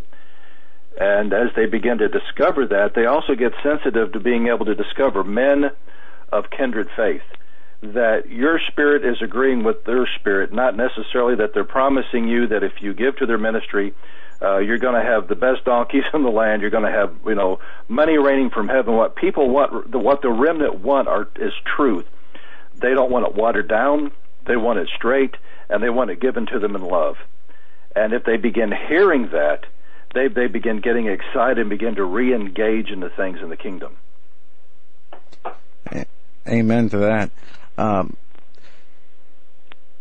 before we go any further, Dr. Lake, I, I just saw this and I uh, apologize. I must have skimmed over it when we were uh, going through our email exchange. You have a special promotion tonight, and uh, can you you want to announce this to our listeners? And we'll put yeah, this up on the website. At uh, Biblical Life Resources, which is store.biblical-life.com, we have a lot of the things that uh, for years, I've taught for Biblical Life College and Seminary that you can now just simply buy the studies to go through. We have a lot of resources, uh, but right now till the end of the month, if you type in the coupon Hagmann, you'll get 15% off any any of the resources that you purchase on our website. Well, that's fantastic, and we thank you so much for that. We will definitely put that up on our website, and I'll post it in both chat rooms here that we got going. And I didn't mean to take take us off topic and uh, off uh, our, where we were, but I wanted to make sure that we got that out there before, uh, as usual, we forget to do things. Um, yeah, so the the body of Christ, uh, there's so many out there without churches, so many out there who are alone, who feel alone, so many out there, you know, who have families, who say they're believers, yet they are considered to be crazy because of their uh, their belief in the Lord and their belief in the Bible and taking what it says literally. And as I said earlier, you know, being on fire for the Lord. Uh, between people who are shut in or people who have huge families where they feel alone in, what would you say to those people out there about uh, how to continue and endure uh, in a way that you know that they they don't need to feel like they are alone because they're you not know, alone. The, one of the things that I share, even with our podcast, and God had me put it at the beginning of it, is to tell the remnant you're not alone. Uh, guys, there are more of us than you could ever imagine. If you would take all the people, all the remnant that are not going to church anywhere and haven't gone in years, if they would all go to church this weekend, there are not enough church buildings in America to hold them all. That's how big the remnant is. And so God is using technology so that through Hagmann and Hagmann, uh, through publications like I'm doing through Defender Publishing, uh, through our podcast and many others, the remnant are beginning to connect no matter where they are in the world. And so there, there, there is strength. God is using the technology of, of today uh, to use it for the kingdom to bring us together. You know, the, the ones that have made your show so popular is because the remnant are hungry around the world. They want truth. And so, you know, what, what you guys are building here is a watering hole for the remnant. I like that. Yeah, and that's all the Lord, that's all the Lord's doing. I mean, we, uh, Um, I'm not sure if, you, if we've told you our, our past and our history of how we got here, but uh, just real briefly, as private investigators, we worked mainly in New York State after uh, a lot of the clients and everything uh, that we, we did insurance for. A lot they moved from Buffalo to New York City, so we would have to get up and, and drive sometimes three to eight hours just to start working. And we did the private investigation work for a long time, and we had a lot of time to sit in the car together and, and listen to different, you know, from Rush Limbaugh to Coast to Coast to sports radio, and you know, we started listening to to more alternative media and started doing out of a hobby our own show on Saturdays, and and that lasted for a good six to eight months, and uh, we got picked up by a, a small network and uh, we started doing it full time on January 1st, 2012, and uh, we haven't looked back since. Time for all. And, and the Lord has has blessed us with the platform. He's continued to build the platform. He's continued to bring the people, uh, not only listeners but guests, into our lives. And His hand has been upon this operation the entire time because there is no way that myself or my dad or our combined uh, powers could ever um, we're not that do smart. anything close to this, and it is only the the Lord that that can do this, and and he and he's done it. Yet at the same time, we know how fast it can be taken away. uh, you Yeah. know, by not con- continuing to to preach sound and, and truthful. Uh, information, whether it's biblical information or information, you know, about the news. And one thing that's so disparaging today is to see uh, Christian believers who pay attention to mainstream news like it and, believe it as though it is the truth, and to see the disconnect when um, it's it's almost like that spirit of blindness the Lord said He would pour out is being poured out. Um, do you think it will be much worse when the the Lord has poured out his, his blindness on people, or have we not seen that yet? Oh, we've not even seen that yet. and you know scary. the good news about the waking up the remnant, I got the neatest email today uh, from a guy who's been you know listening to our teachings and stuff, and and he said he goes, I had to share this with you. He said I think I'm finally starting to make progress. He said I was talking to a, a regular church, you know, church going folk that just don't you know, that just buy whatever's being preached today. And he said, I'm sitting there explaining the Word of God to him, connecting all the dots, and he sat there and called me a heretic. And he said, I think I finally arrived. Maybe I'm finally now a part of the remnant. Oh, wow. Okay. It, it, it's kind of the, the the times that we're in. We have been so used to coming up and listening to the prophets of Baal that Yeah. that have taken grace and have pushed it so far that now you can do anything because of grace. That's not what the apostle Paul said. I mean, the apostle Paul put this whole list of all these kind of people. He said, if you do any of these things, you will not inherit the kingdom of God. And he, he calls for us to run from sin. And now we're and now what we have done is we have a theology that is being preached over the airs that that doesn't say that the grace of God changed me. What the grace of God did is it changed God, and now God likes my sin. Yeah, that almost like the um, the grace allows the the continuation of sin. I mean, we know we cannot our own works will never be sufficient enough to earn our way into heaven because that's not something that we can do. We cannot earn our way into heaven through our own works. But at the same time, we cannot sit back and continue the way that we currently live in a sinful lifestyle and say, God's grace will cover my sin without asking and praying for Him to help us, you know, stop with the sin. And you know, there has to be progress. There has to be growth. And Well, I, I for think some one of the reason, things we need to do is change our paradigm. You know, you're you're not saved through works.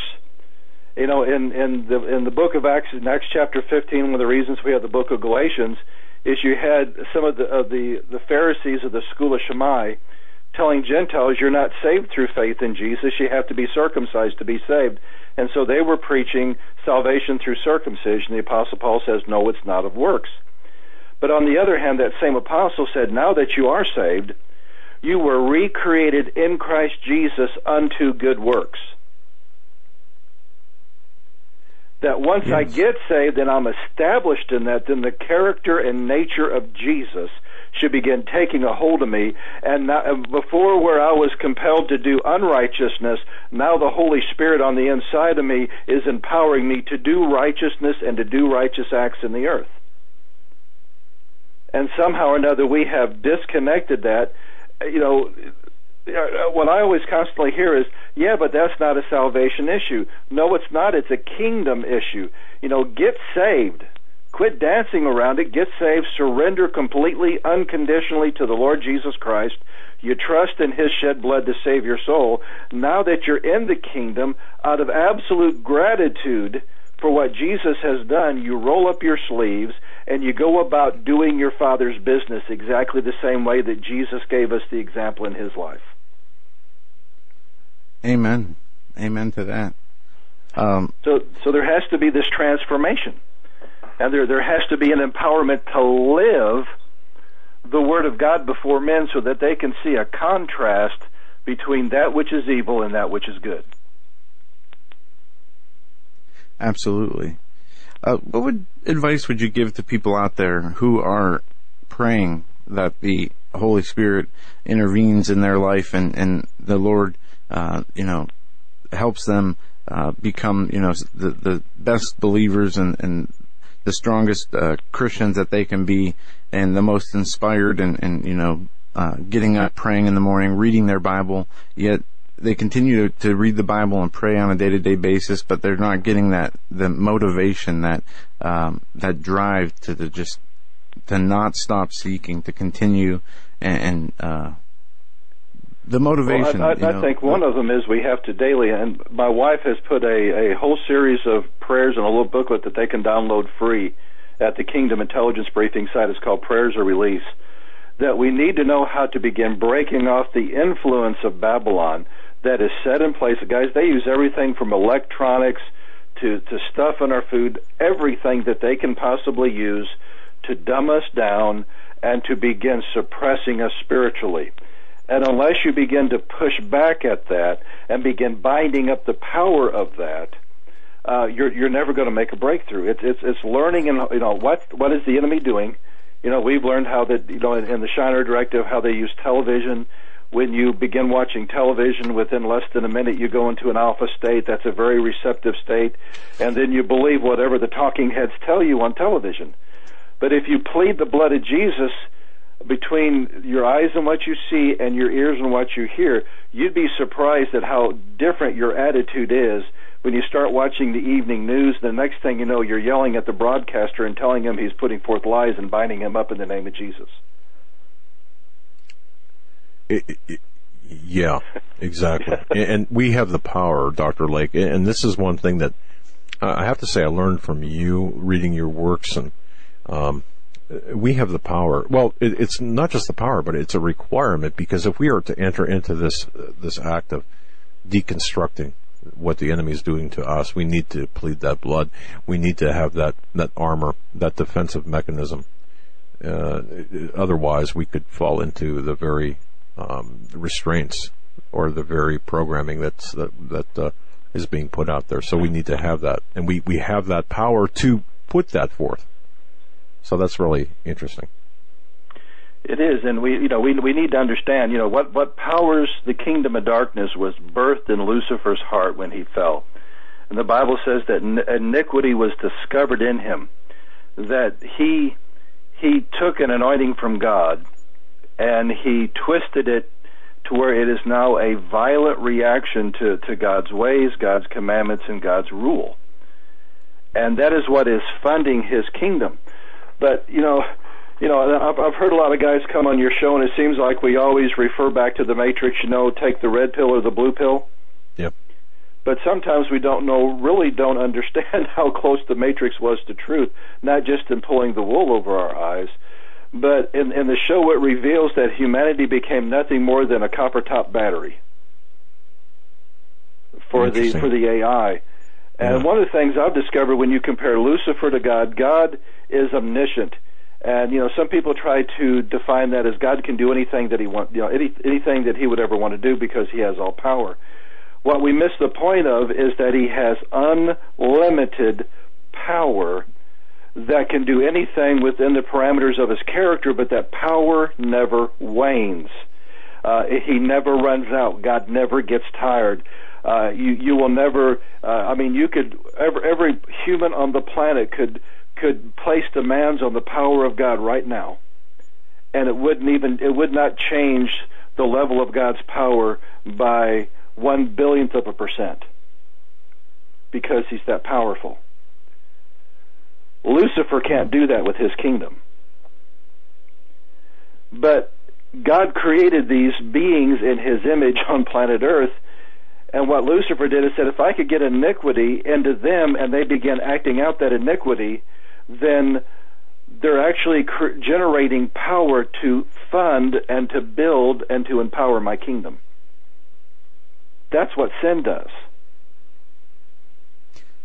Yeah, and, and we see that the uh, we have overt sins and we have subtle sins, uh, conscious sins, unconscious sins, and you know we have uh, a nature, a human nature that is fallen, and because of that fallen nature, we are born into sin and prone to it. Yeah. It is not natural for us to be uh, living as spiritual beings in in these fleshly bodies. Well, that, that's many... why we have the new man. You know, and, and I've preached for years. You know, the the big, the greatest solution for the old man is a nail and a hammer. you you, you got to nail that bad boy to the cross, and once you realize that when I allow Satan to trip me up and to cause me to sin, I'm actually giving him the power to begin taking over my life as well as taking over the lives of others around me. Hmm. But the moment that I crucify that, and you know, the Paul said, he said, don't lend your members, your body unto unrighteousness, but lend your members to righteousness.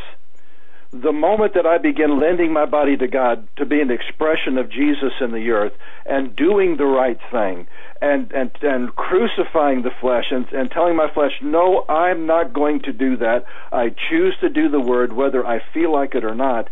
I begin to release the power of God into the earth, not only to affect my life, but to affect the lives of others. And one of the reasons that we're seeing um, the iniquity force is what I'm calling it. The, the mystery of iniquity. The iniquity force is an ascendancy right now on the earth because when you know the Apostle Paul talked about the, the, the coming of the wicked one and the restrainer. And one of the things I do in, in my new book, and I use other commentaries to back up what I'm saying, uh, I've heard preachers talk about, you know, that being the church that's holding the devil back, or it's the Holy Ghost that's holding the devil back.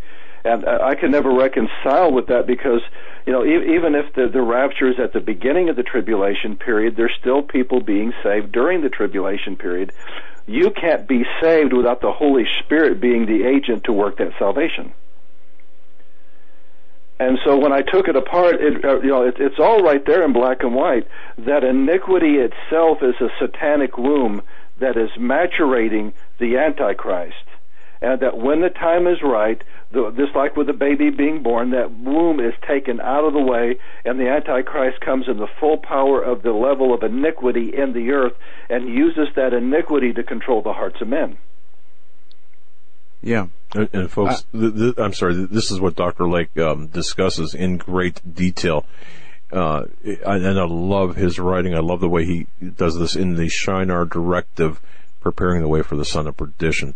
Uh, go to King- kingdomintelligencebriefing.com. That's his website. But uh, folks, be prepared for, or, or um, ready yourself for reading his new book by ordering his uh, previous book, The Shinar Directive kingdomintelligencebriefing.com. I didn't mean to stop you from.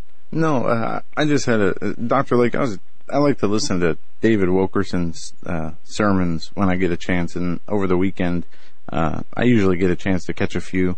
And one of the last ones I caught really caught my attention and led me down a path of study. And i am gonna just ask you to comment on it. And uh, he pointed out what was in, written in uh, First Samuel that rebellion is the same is the sin of witchcraft and idolatry. And thinking of you know rebellion, you know the, there's uh, you, you can uh, toe the thin line between rebellion versus authority or rebellion versus evil, which we're told to resist evil, but we're also told that, you know, God institutes authorities and, and, and principalities and, and we are not to be a rebellious people. How, how much, uh, do you believe the rebellion inside people, whether it's over little things, um, to, to any kind of rebellion, how much do you think that affects believers' ability to grow in the Lord? Well, I, you know, when you, when you look at the origin of rebellion, that's what Lucifer did when he fell, and so it's it's kind of encoded into iniquity. And I, I think in the context of what it's talking about there in First Samuel is rebellion against godly authority. Uh, I rebel against the devil every day. Mm-hmm. You know, there, there, there's there there is time for a revolution. That guy is not going to control my life anymore. I'm tired of him messing with me. The Word of God says that He is supposed to be underneath my feet, not on my back.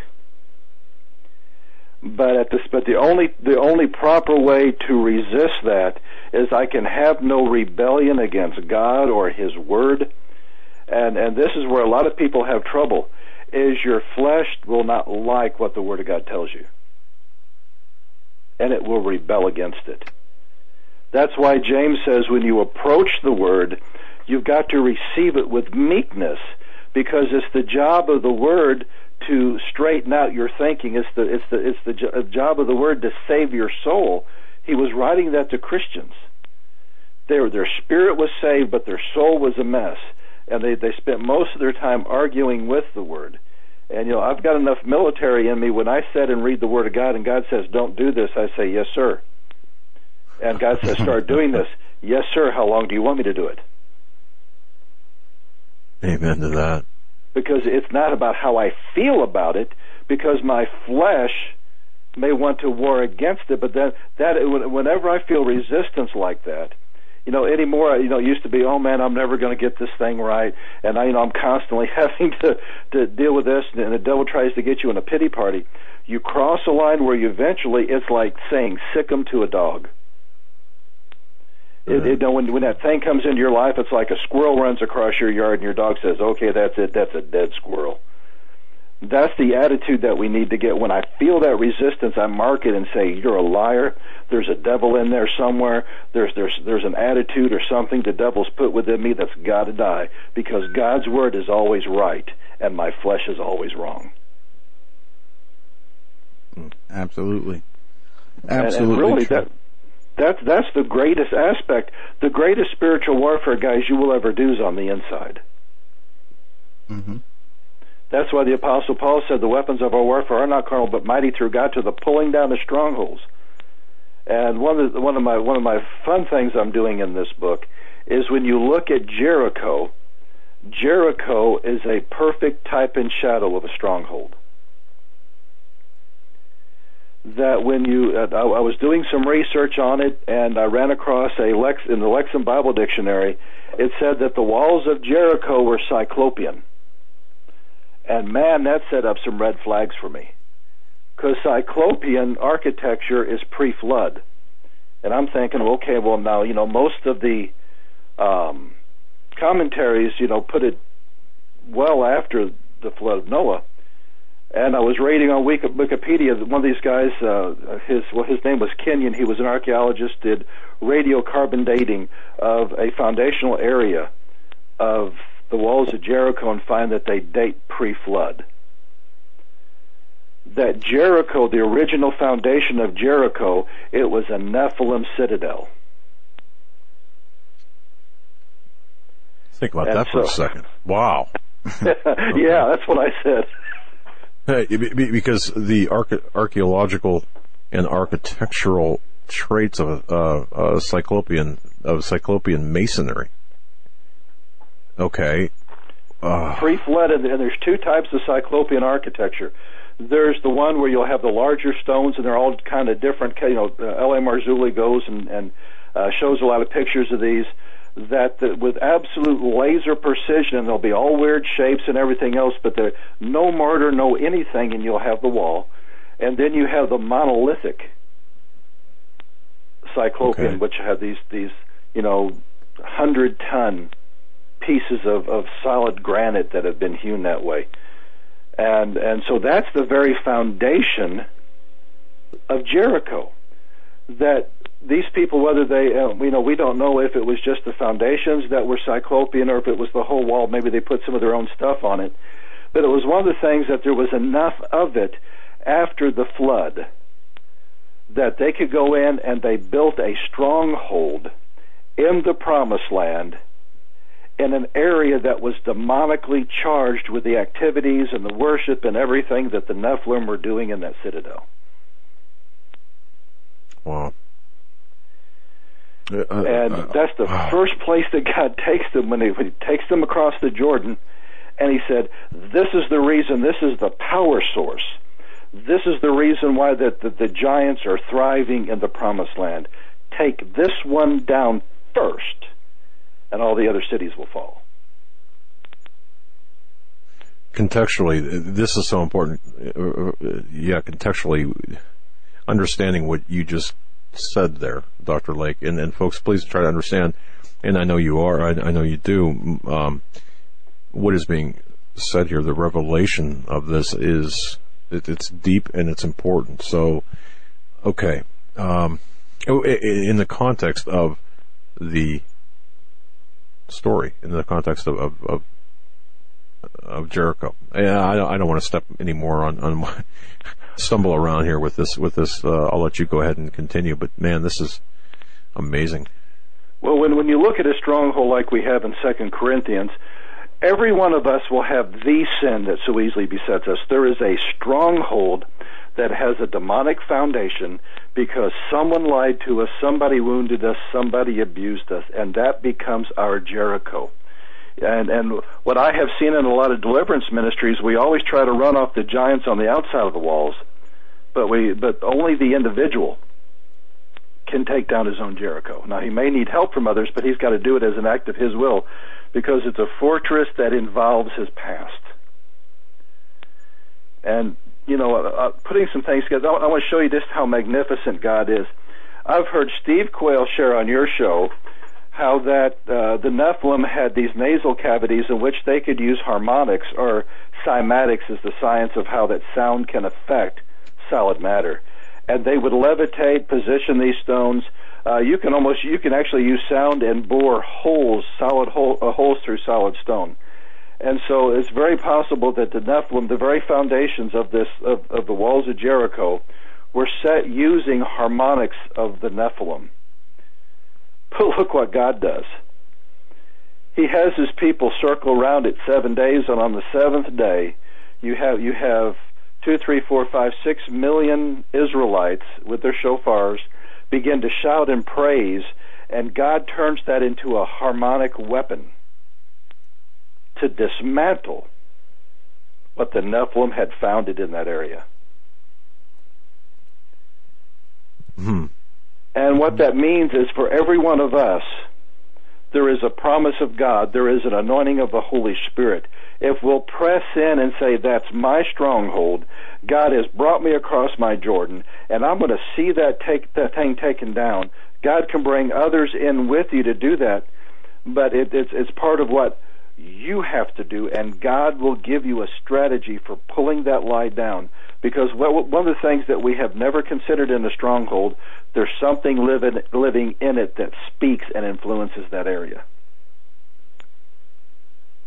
Yeah. And only when you pull down the walls can you get rid of it and have that cleansed and establish the kingdom of God in that area. And there there are several things, there are four things that, that Joshua did that that prepared them to take down Jericho. Number one, the Bible says that in that whole generation, ever since they came out of Egypt, they wandered the, the 40 years uh, in the wilderness, nobody was circumcised. So all the young men cut covenant with God. You cannot effectively attack the enemy unless you're in blood covenant with Jesus by trusting in his shed blood on the cross and completely surrendering to his covenant. Amen. When okay. they did that, the Bible says God took the reproach of Egypt and rolled it off them. And there's a lot of there's a lot of people right now that are listening that are about to become the remnant. Jesus did not come to save you from hell, he came to save you from sin. And he came to set you free of the sin nature the devil put on the inside of you. It goes all the way back to what he did in the garden. And the only way to get free is to absolutely surrender to Jesus and his kingdom and to come into covenant with him based upon his death, burial, and resurrection. He was Almighty God come in the flesh. The cross itself is the ultimate singularity in time space. The blood of eternity ran down that cross to save you and to set you free from the enemy. When you believe that and surrender and trust in that covenant, the reproach of Egypt rolls off of you. The next thing that God did is God had them celebrate Passover. And saints of God, I want to tell you something right now. You know, when when I was raised Baptist, I was always taught that only a you know only an ordained minister can administer communion. Well, that actually goes back to the Catholic Church and the, the priest being able to do transubstantiation and all that. That's not biblical. When you when you look at the Hebraic model, every man was required in his house on Passover. He was the one who administrated the Passover and Jesus took the Passover and he, he, he interpreted it and reduced it down to communion. We also see that every, every Shabbat on, on, on Friday evening in every Jewish household, the man will start it with bread and wine. That can also be a type and shadow of communion. Men, you have the right to sit at your own table, kitchen table, and open the Word of God, pray with your family, and celebrate communion. Because there is a spiritual dynamic when you remember what God did for you. And guys, we need to remember often. Yeah, the, guys, sometimes just go through and search through the Bible. Remember, you know, when when God remembered His covenant with Abraham, Isaac, and Jacob, He delivered them from Egypt we're getting ready to enter into a time that God's going to not only remember his covenant, but he's going to remember the sins of those that have rejected him. And there's something in the life of the believer when I remember what Jesus did for me. It adds strength and power to the fight. Dr. Lake, do you see believers going through a wilderness? I think most of the believers are in a wilderness experience right now. Uh, in fact, you know, and and I'm spirit filled. I've been a part of the the charismatic movement since the oh my word the um, 1970s, late 1970s. But the charis- the people in the charismatic movement back then would not even touch what's going on in the charismatic movement today. Because what we have done is they have built a ministry out of wilderness living. Wilderness living is you got to have, you know, come to me because I can make manna fall from heaven. That's wilderness living. Kingdom living is I have crossed the Jordan. When I crossed the Jordan, the manna stopped, and God blesses the works of my hands. When I do the word, the word will work every time. And many times the word will have to work on me before the word can work on the situation. Boy, that's true. And so we, we have a we have a lot of ministries, guys, that are based on wilderness ministry, calling down manna from heaven. Call you know, you know, give to our ministry and money will fall down from heaven. That's that's wilderness stuff. And what we've had is we've had the false prophets take over the wilderness when God is calling His people to trust Him. Yeah, there's giants, but who are those giants compared to me? They saw Almighty God take down the mightiest nation on the planet, and they didn't have to lift up a staff. Mm-hmm. We need to understand that the greatest miracle that you ever had is when you were born again. You literally, on the inside of you, received a new nature, the nature of Jesus. The kingdom of God, the Holy Spirit moved on, on the inside of your heart and everything the enemy had built in your life and established in your life that day died. Now, from that day forward, what you're doing is you're walking out your salvation and walking out of Egypt. You're, you're learning how to leave Egypt behind. If you've already experienced the greatest miracle, everything else is downhill from there. But the devil has skewed our perception.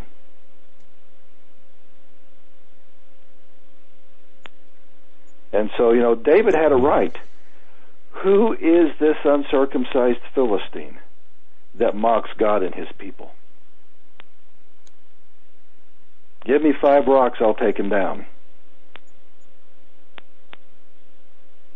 Again, the yeah. context of the the con- uh, the context, Doctor Lake, is is becoming more cl- uh, much clearer now as you explain this and as you go through this. Uh, okay, I understand. I'm beginning to understand a much deeper, and we need to get that deeper level of understanding before we can really mature. I think. But okay, I didn't. I go ahead. I. No, and mostly we're, we're not taught to understand covenant. We're not taught to understand the transformational process of covenant. Uh, I've got a course called Covenant Faith, and I get into the transformation of Abraham. And you know, people don't realize that when God called Abram out of Babylon, the family business was making idols. Mm-hmm. And so he's not only an idol worshiper, he's a marketer of the idols and God calls him, and he's only halfway obedient to God. The Bible says God leave father, mother, leave it all, and he brings his family with him. And he can only go so far until after his dad dies, and then you know God takes him on. But there's this process of transformation. Abram makes mistakes. He goes down to Egypt and says, "Sarah's my sister," you know, uh, I don't know what was going on in that girl's mind, but other, uh, my wife said I wouldn't have tolerated that for 30 seconds. You know, uh, but he he makes mistakes. But what I have found out, guys, and, and this this is this is what is reassuring to me, because in spiritual warfare, it's not that I've got to be perfect in everything that I do. Uh, my heart's got to be right, and I've got to begin lining things out in the Word of God. But when I really set my heart to follow God from that day forward, God tre- begins to treat me like I've already arrived at maturity.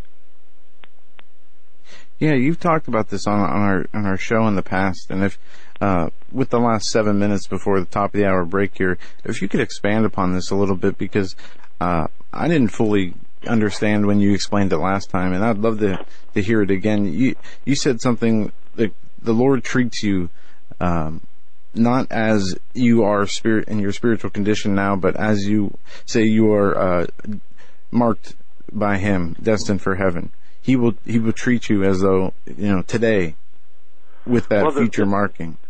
Well, the neat thing about God is, is God's uh, omnipresence. He fills all time and space. You know, He's still there with you guys. You know, on the days that you got saved, when you knelt on an altar, and you got saved, God's present actively right there now. He's also right there when you finally mature and you're moving in, in the fullness of what He's called you to move. And if the Lord should tarry before He, before you know He comes back, He's there with you when you leave your body to go be with Him. He fills it all.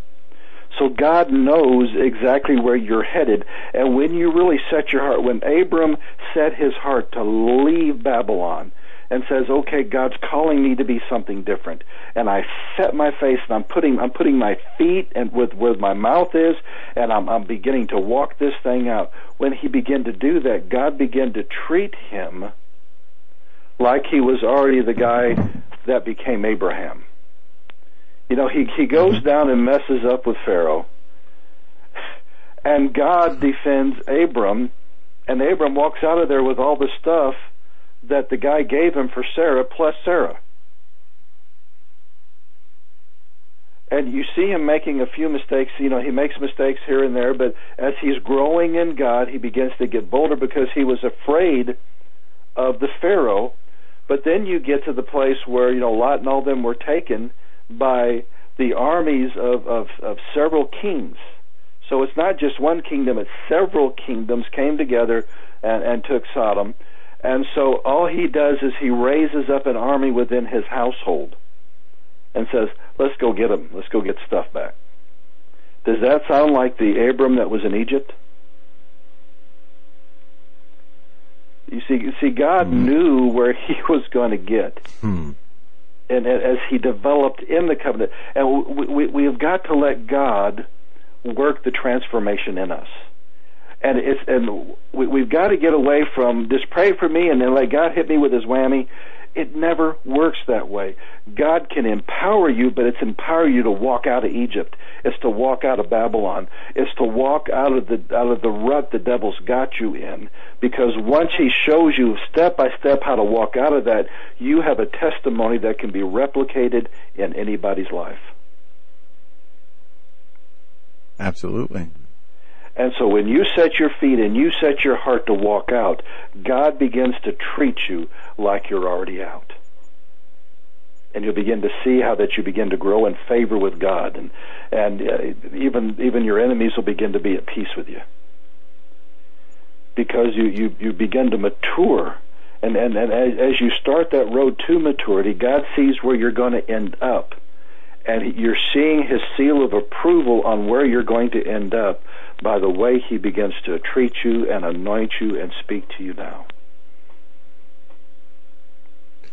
It, it, That's it amazing. is it is through faith and through endurance and through oh, well courage and obedience primarily Oh, absolutely. that you know all of this uh, so this okay and, and this is what we must employ we must have faith and we must obey and have the courage to obey and the endurance to obey. But the, at the at the bottom the bottom line here is uh, faith and obedience because with faith and obedience comes endurance and courage I believe. And I think that it's a wonderful again the wonderful context.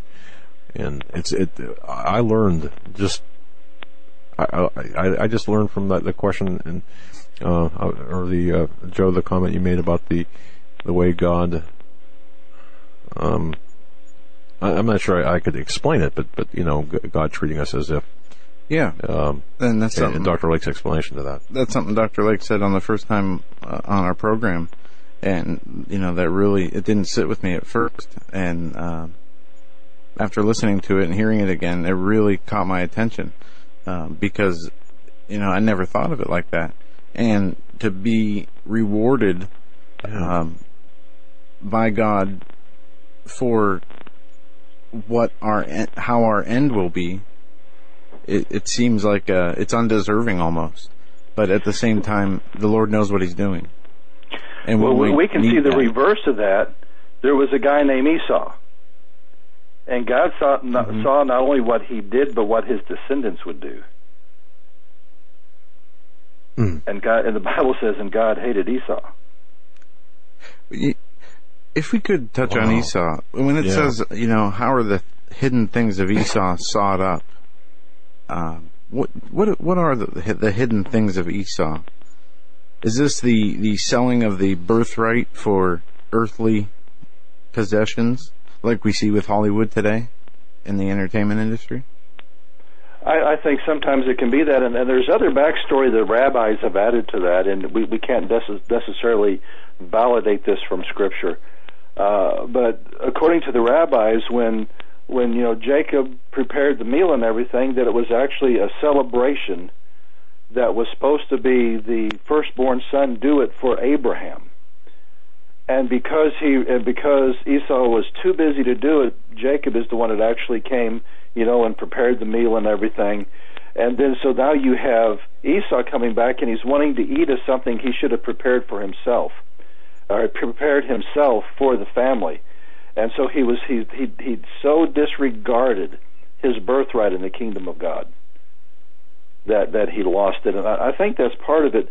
But I have kind of wondered, guys, if even what we're seeing with radical Islam, because we're we're we're seeing so many of the descendants of Ishmael come to Jesus in unprecedented scores. But in what's happening right now in the Middle East, and this is something the news isn't covering, that when so many of these Muslims see the expression of what these guys are doing by their interpretation of the Quran, they're converting to Christianity.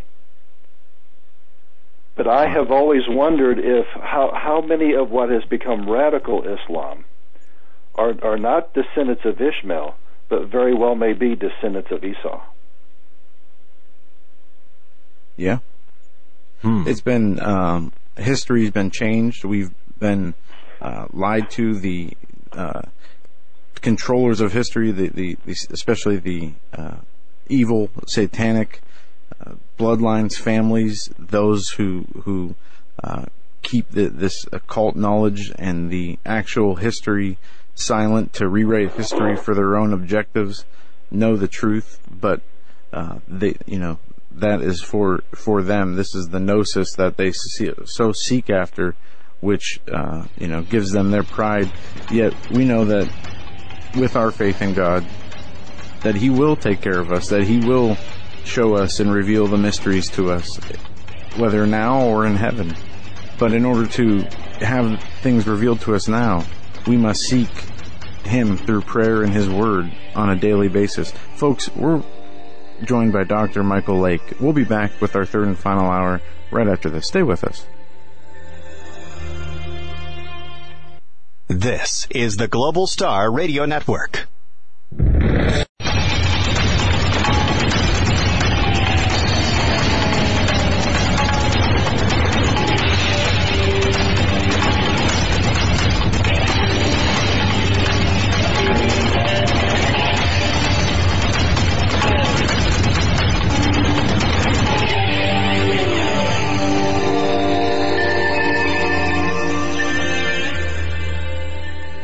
Welcome back, ladies and gentlemen, to our third and final hour of the Hagmann and Hagmann Report with Dr. Michael Lake. He is the author of the Shinar Directive, and he is writing a new book. And his new book, uh, let me get the title here: The Sheeriyth Imperative. The Sheeriyth Imperative. Um, and it's I, I love the way Dr. Lake uh, writes. It, it it flows, and I could sit down. As a matter of fact, when I sat down uh, and read the first uh, bit of Dr. Michael Lake's new book, I, I could actually hear him talking, and you know, some some writers and authors and speakers just have that gift of being able to be like right next to you when you read the book. It's like it's like a conversation, or, or listening to him speak and that's the way this this his new book is. And I'm so excited! I can't wait till it comes out in another another month or two, uh, or, or or whenever. It's just it's just fantastic. So, it, folks, bookmark his website, Kingdom Intelligence Briefing, and do more than that. He's got this wonderful feature where you can actually uh, sign up for uh, his well, you can subscribe to his website via email. If you enter your email address to subscribe to his, uh, his website, you receive notifications of new posts by email. It's really a great service. So sign up there at kingdomintelligencebriefing.com and check out the resources section. Joe, you're saying before the, uh, uh, you're saying about the uh, resources of Kingdom Intelligence Briefing. yeah, Uh, you and Dr. Lake. Maybe we should have Dr. Lake do that. Speak Yeah. on the resources. yeah, that would be great. The um, and the special too. the special, that is. I'm sorry. Meant. Guys at uh, at uh, store.biblical-life.com, uh, we've got a lot of the courses that I taught uh, for Biblical Life College and Seminary, like Covenant Faith, Priesthood of the Believer, uh, Leader of One, and our Spiritual Warfare one through three is called Kingdom Authority and Warfare one through three. Uh, we have we have those available on MP3. We've released them to uh, this the general public, guys, and we're getting response from people all over the world uh, that these these these teachings are changing their life, empowering them to walk in the kingdom.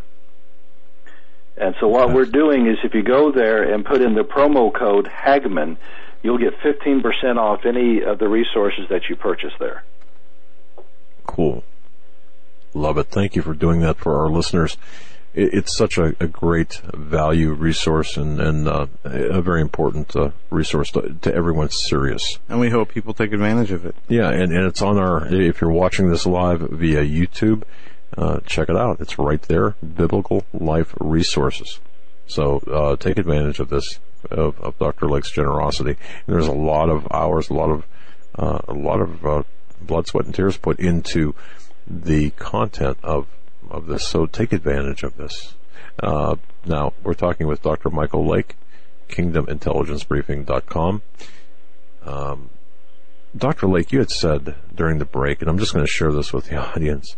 You know, we we titled tonight's broadcast um, we, we titled it Reconstructing, Reconstructing the Tower of Babel. Right. And you said, you know, what's coming is going to make basically that headline.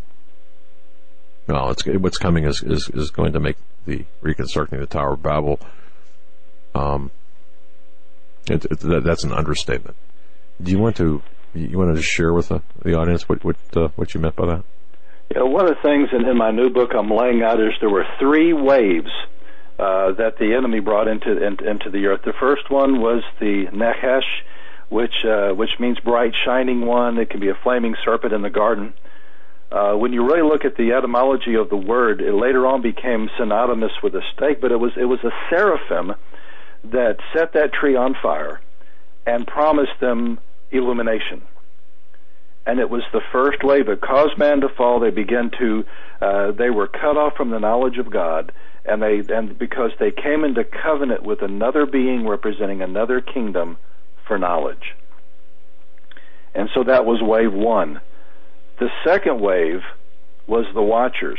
And I, don't think that any of us, uh, myself, Tom Horn, uh, Steve Quayle, I don't think any of us do justice to what the antediluvian world was. I believe that they were more technologically advanced than we are today.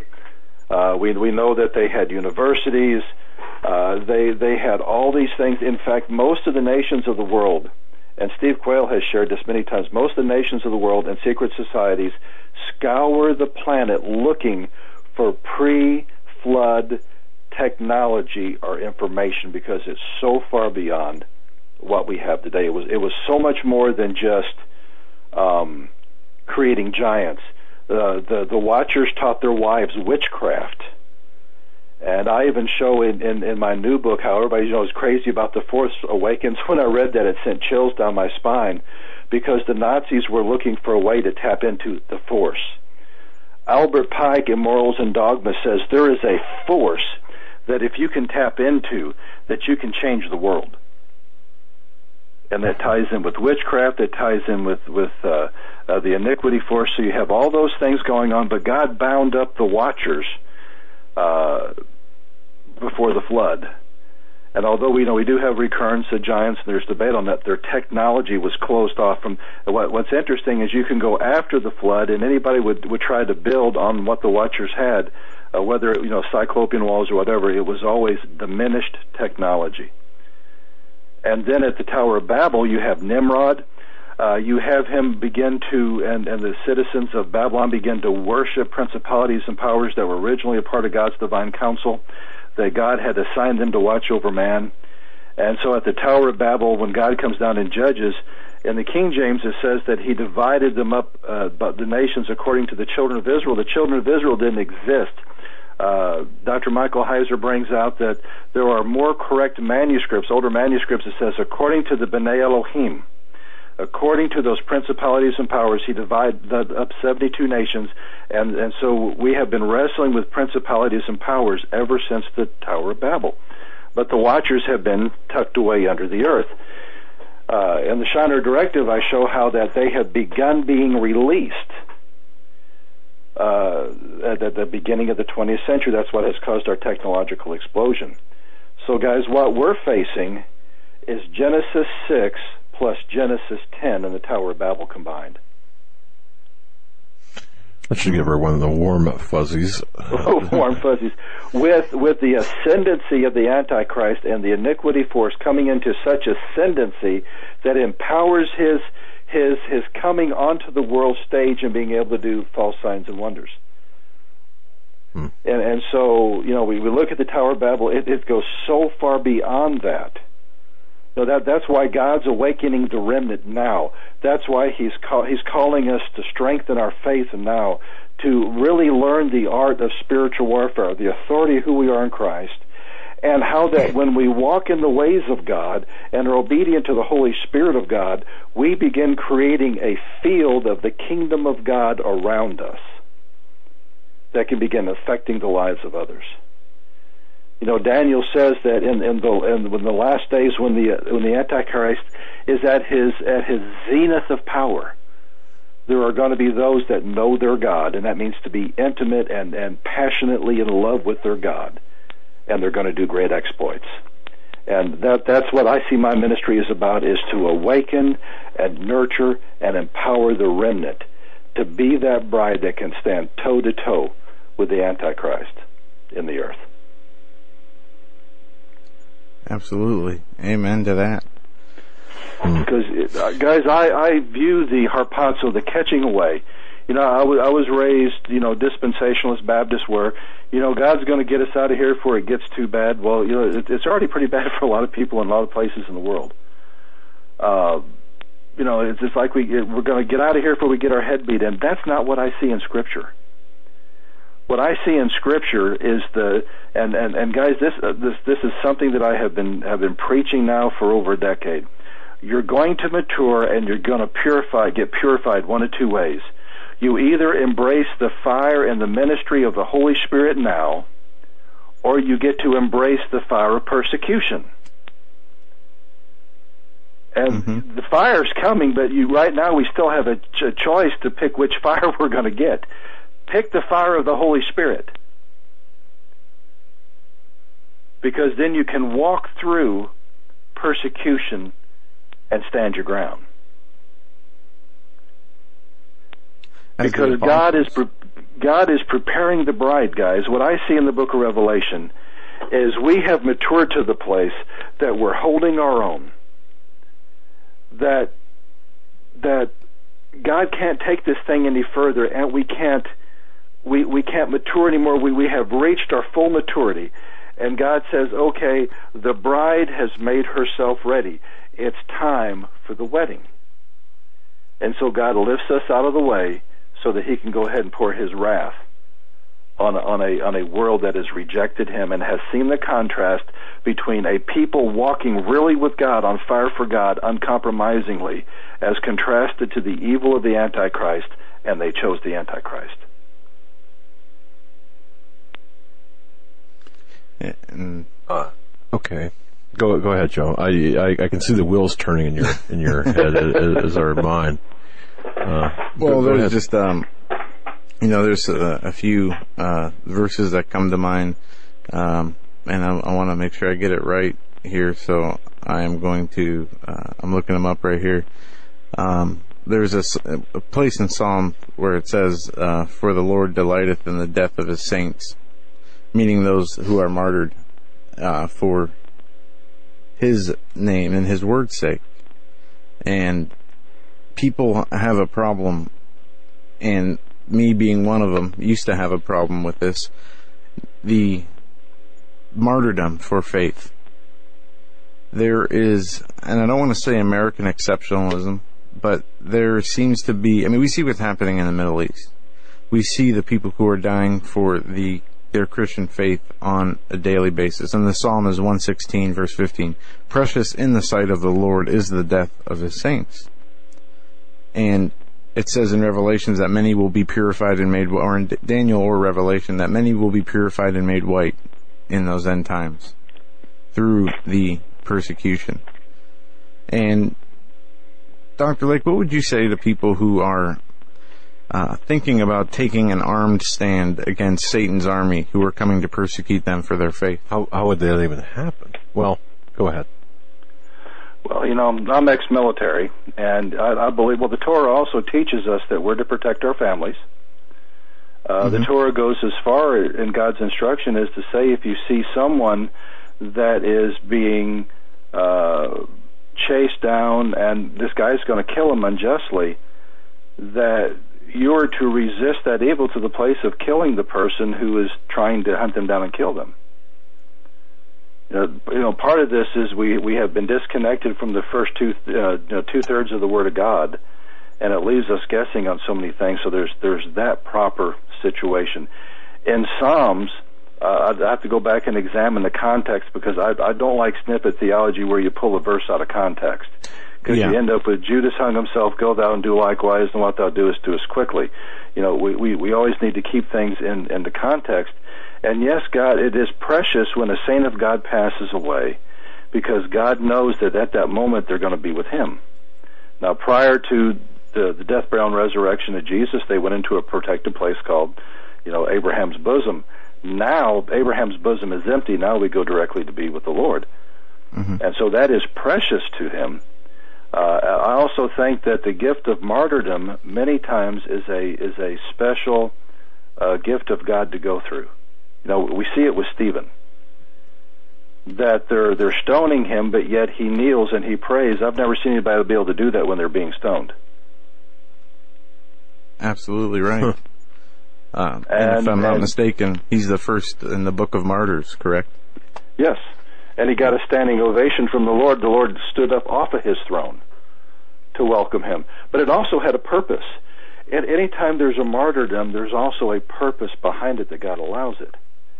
Because with Stephen, there was a guy that was sent from the Sanhedrin to be the official witness for the Sanhedrin of the stoning of this heretic.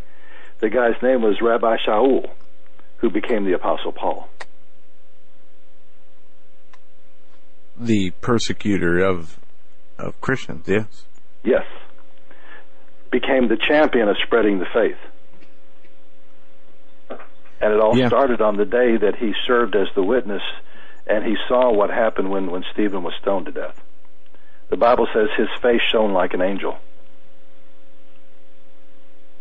If we could go back for a second to something that you said about Abraham's bosom and, and before uh, Christ died and was resurrected and, and the first fruits were taken to heaven, um, you said when, when now when we die we go with to, to Jesus. Um, how does that how is that reconciled with the dead in Christ shall rise first, followed by those left alive? Is there uh, the We have to come back through to get our glorified bodies. Okay, okay, You know, the, the Apostle Paul said to be absent from the body is to be with the Lord. present with the Lord. Yes. Yeah, so we, so you know, part of the the final part of redemption is getting that glorified body, because it, it's a physical body that works within this this, this lower dimensional realm, but yet it, it's going to be able to function on in, in hyperspace. It's going to be able to function on on, on all twelve uh, dimensional realities. So it's, it's like the one that Jesus had. It was solid, but it, he can walk through walls. You know, that that's the final redemption part of it but it's simply our, our spirits come back down. We enter back into a body that God's created specifically for us because God has your DNA on file. Create your glorified body, and you just you just pick it up. It's a part of the redemption of the earth. That makes a lot. I mean, that makes a lot of sense. And- ladies and gentlemen, as I sit here listening to this and listening very carefully, because I, I think you have to give Dr. Lake um, the the careful attention that, that he deserves here. Um, I just, I, you know, it, it's amazing to hear what Dr. Lake just said in, in, in the context of last night's program, uh, where we, we touched on a lot of topics, but the physics end of things, because the Bible really is a is a book of physics. Uh, Yeah, we were you know, referring to Anthony Patch's Yeah. statement of God as a, a, a, wave and a particle. Yeah, and uh, without getting into that, but isn't it amazing how the dots are being connected in a larger sense here?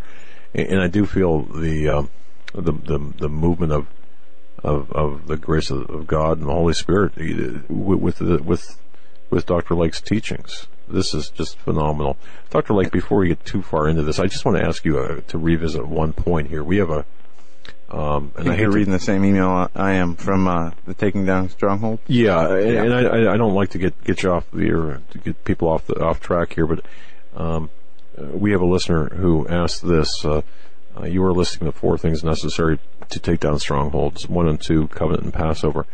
And she writes, "Would you please ask him to revisit this and?" and Oh, I forgot one, didn't I? The, you You actually forgot three and three four. and four. Yeah. So if we can cover that. You know, well, you know, the, the the one is covenant. The the second is when you do covenant, then you have the reproach of Egypt rolled off you, which is number two. Number three is is, is celebrating uh, Passover or, or celebrating uh, communion. And the fourth one we see with Joshua, and, you know, guys, I know you're an investigator, and if you went out to crime scenes and you've tried to imagine what's happened, well, can you can you imagine Joshua? He's standing out in the woods, and he's looking down at Jericho, and he says, "Okay, you know, I, I've got to take this this young kids that have never fought in their life, and how am I going to take them down there and and get this thing done tomorrow?" And I can see him meditating on that, And he looks over in the woods, and there's a man in full armor sitting there. And so he says, Whose side you on? Friend or foe? you know, which is what you kind of do in the military. And the guy answers back and he says, Neither. I'm the captain of the Lord of hosts. In other words, that, that was a Christophanies, that was Jesus meeting with him. And Joshua found the, the, the one of the keys to taking down strongholds. Because what we what we do in these conflicts, we think, well, there's the devil's side, there's my side, and there's God's side. is isn't that human? Absolutely. Very much. Very much so. And what we learn with Joshua is we don't have a side.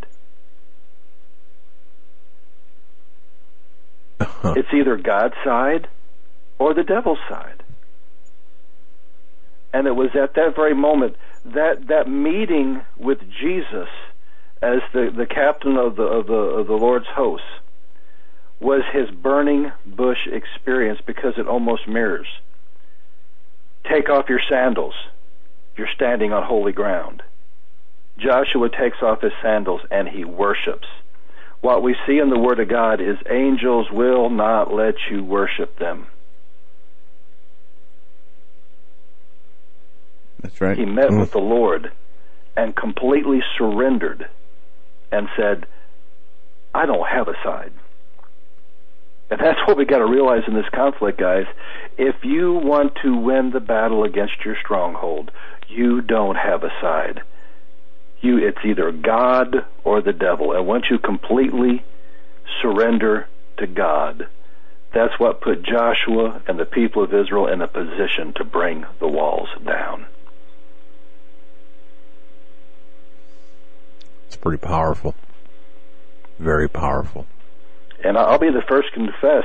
I keep on. I, over the years, I have tried to build my side back up, and the Lord won't let me do it. It's no, you don't have a side.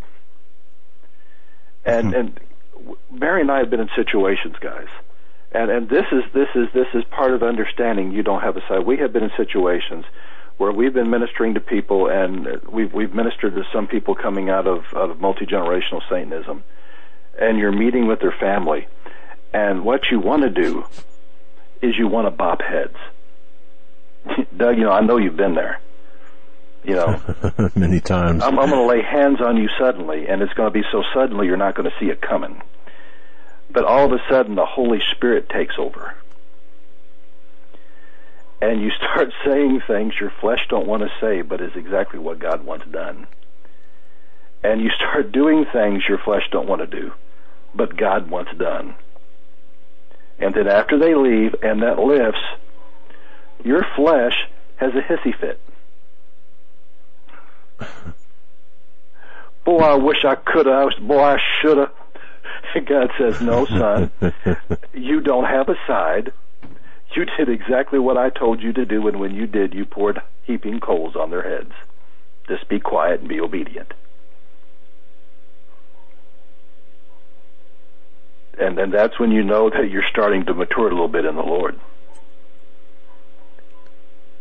But guys, wow. The victory is ours, but the battle is the Lord's.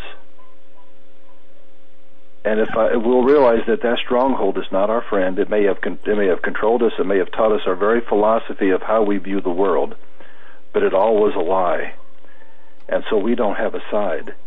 And so when we realize that and to surrender at the feet of Jesus, Jesus ministers to us in the worship, and then he points us back toward that stronghold. He says, How about let's go tear that thing down? That's when the stronghold will come down. This coming from a, a military, ex-military guy or a military man, in uh, experienced and, and, knowledgeable about warfare and, and such, saying, "You don't have a side. We don't have a side."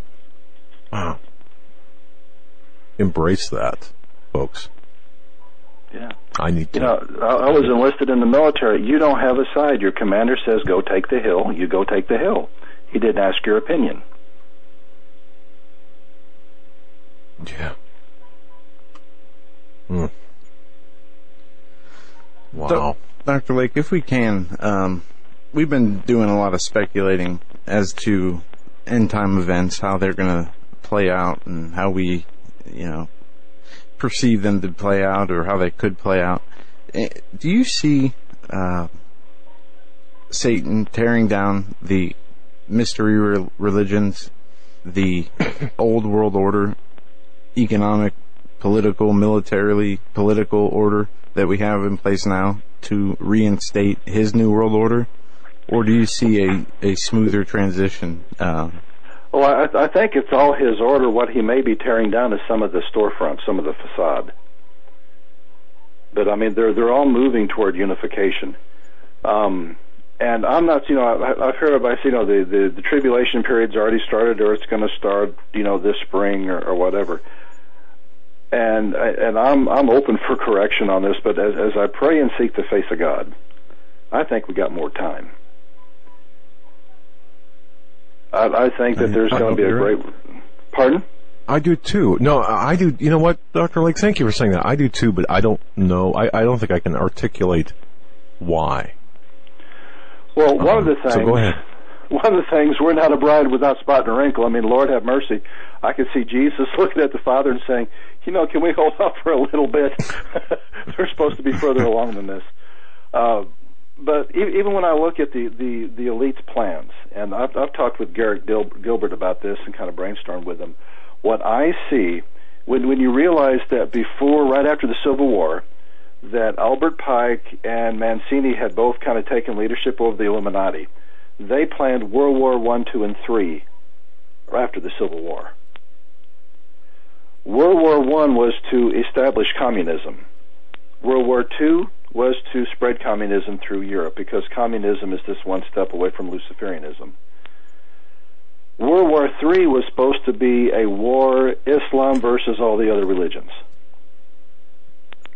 Mm-hmm. Does that kind of seem like that's coming to pass? That, that's one of the reasons why is, Islam is being used. And, and if, if, if you're of the Islamic faith tonight, what I'm trying to tell you is don't be a tool to the elite because they're going to use you as cannon fodder for their own purpose. They want to create World War III so that at the end of World War III, the entire planet is sick of religion and will re- and will embrace the new religion of Luciferianism. And so I think it's after World War III and the dust settles, the Antichrist raises up to power.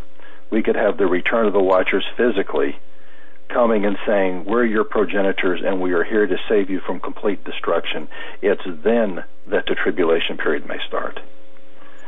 I, I kind of personally see the Lord coming back between 2030, 2040, right, right in that time frame. And so I know God's going to do some things. God, God is not just going to let this set in neutral. He, He is going to prepare us. If, if we press into God and do this thing right, that we're going to see an expansion of the remnant, real church. Now, I think when this thing begins, guys, a lot of the people that we thought were real movers and shakers in the body of Christ, they're, they're all going to disappear because they, they weren't remnant. They were building their own kingdoms, and God's going to judge them. And I think God has to judge some things in America. But at the same time, He's mm-hmm. not going to judge the remnant. He always creates places of, of safety. There's always Goshens when God deals with Egypt. Mm. Okay. And and so I, I do believe we have more time. But you know, I've I've been at this for a long time. I've been preaching since I was 13. And you know what I used to always hear in, in the Baptist churches, and I've heard it in Assemblies of God churches. We, we need to go back to the Book of Acts.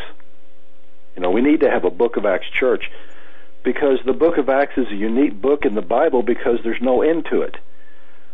We're we're gonna in the days ahead, guys. We're going to write the final chapters of the Book of Acts because it wasn't the acts of the apostles; it was the acts of the Holy Spirit in the lives of His people. And there's several things that no one ever, you know, I've heard, you know, Baptists, well, they, they say, well, it's just a big Baptist church in the middle of, of what we have in the book of Acts, that's it. And the Pentecostals say, well, it's a big Pentecostal church. What you have in the book of Acts is a church under persecution. True. that thrived beyond our wildest dreams. So to have a book of Acts, you're going to have to have persecution come back for us to be that Acts church. No one ever brought that into the equation. But as I began to really pray about this, in fact, I was really wanting to say, oh God, I want the book of Acts. I want the book of Acts. And I thought, well, maybe if I write a commentary on the book of Acts, I'm, I'm going to get this thing figured out. And every time I would start to write it, and it's still not written, I think I only got to chapter two, God takes me to Judges. And I'm thinking, God, why are you taking me to Judges? And I, I see several things in Judges. Now, Judges is a time, it's Joshua has passed away.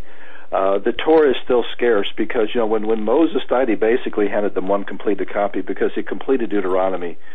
And at the very end of it, he says, "Oh, by the way, I'm, I'm writing. I'm going up to the mountain, and I'm going to die, and I'm going to be with God." You know. So he finishes the book of Deuteronomy. Then he hands it to him, goes up, and and and, passes away.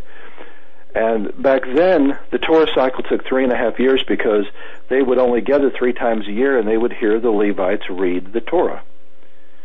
Well, one when I when I began, and so the word of God was scarce, and so even during the life of Joshua, they may have had more Torah scrolls, but it wasn't near uh, what they had, let's say, like in the days of Babylon when Nehemiah and, es- and Ezra established the synagogue. And so you you get into the book of Judges, the first thing I do is I do a search for Levites because Levites are supposed to be teaching the people the Word of God. There's only one Levite mentioned, and he's not teaching them the Word of God. There's a guy named Micah that takes silver that his mother had set aside for the Lord, and he makes a golden idol out of it, and then he goes and hires this Levite, and this Levite is serving that idol in his household. Is the only reference to a Levite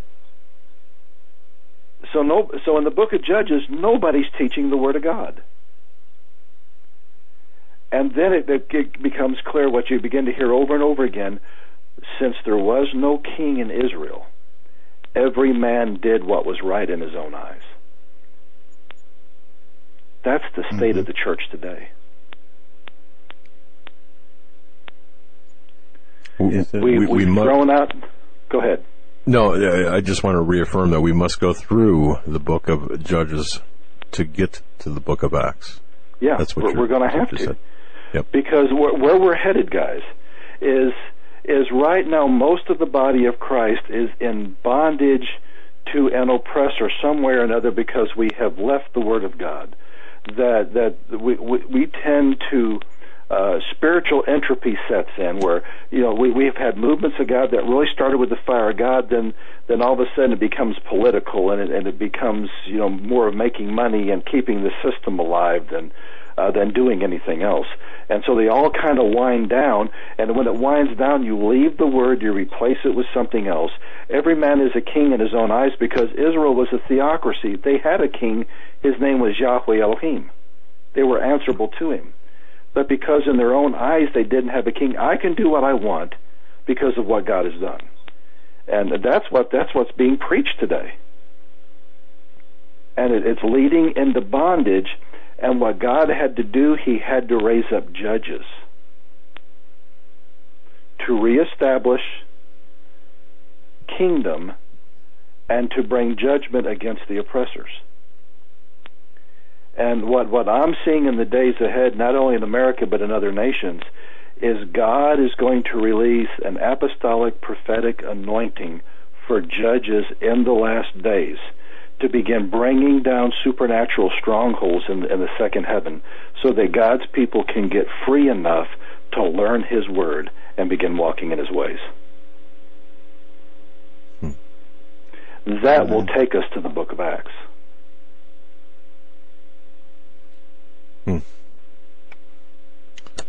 Wow, uh, folks, I, I, I again, I, I just am, am really amazed at the depth in the in the again the, the word context comes to mind, and in, in the the placement of well, where, where we find ourselves. Go go ahead, Joe. I, I didn't mean to stumble against you there. No, I just wanted to state we got uh, 20 minutes left in this show, Man, this went fast. and um, I want to ask you, Mike, uh, Dr. Michael Lake, um, do you have any uh, other interviews, uh, speaking uh, engagements, anything uh, upcoming? You know, where can we You find you, man? announce? We, we, we, we, we need more of our Dr. Lake here. Where can we find you upcoming here? Well, we I do uh, I do videos every other week on Biblical Life TV. I've, I've been kind of holding back on the um, on the speaking engagements till I get this book done. Guys, I, I was supposed to have this book done last September, uh, but between you know ministering to folks, uh, today I spent five hours just answering emails. Oh, yeah. and uh, so it's, it's like the need is there and so great and speaking and different things that it's actually postponed the work of finishing this book and so I I kind of battened down the hatches here a few months ago and said okay no more speaking engagements until the book is done I'm going to promote the book then I'll open the door back to to, to traveling and, and preaching again All right. So, well, that's good, man, I, because we, we cannot wait. Uh, And, and ladies and gentlemen, um, I cannot say enough good about um the upcoming Dr. Lake's upcoming book, but I, I cannot say enough good about his book, The Shinar Directive, because w- w- that lays the foundation. Uh, in my view, anyway, that lays the foundation to talk about what we're talking about tonight. Because what we're talking about tonight is kind of um, the bridge, I believe, between the Shinar Directive and the and the Imperative.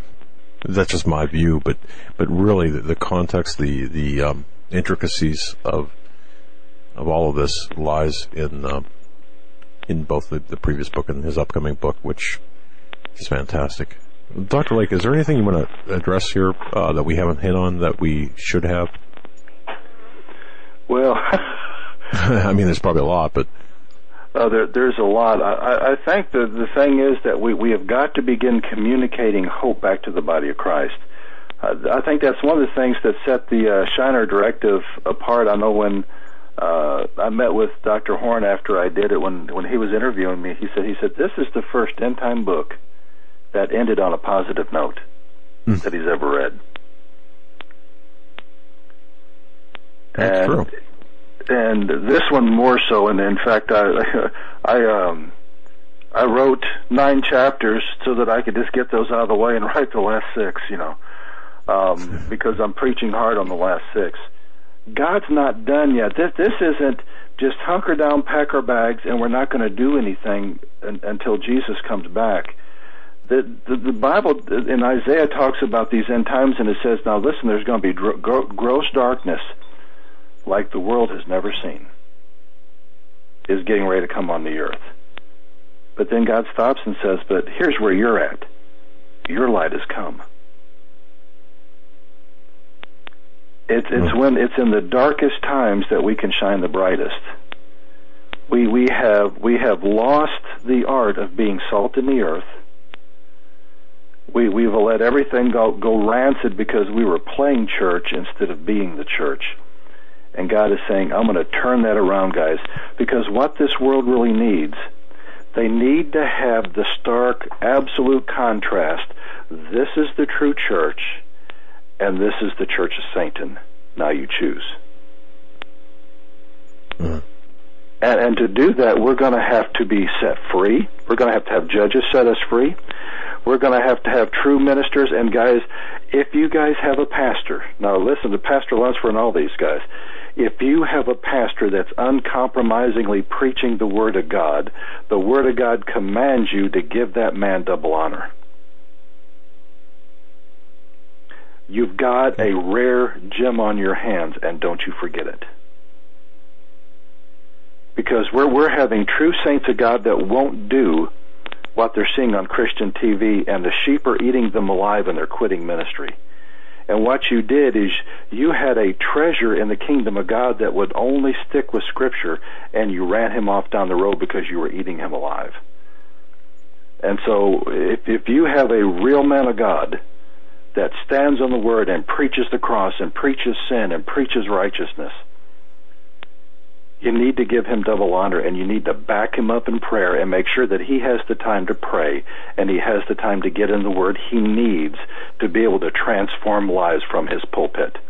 Too many pastors spend too much time wiping the sheep's noses that they can't have the time to get in the presence of God and get set on fire to minister the way they need to. Boy, that's some heavy hitting. Uh, you, you, you, hit that right on the no. I mean, right on the head there.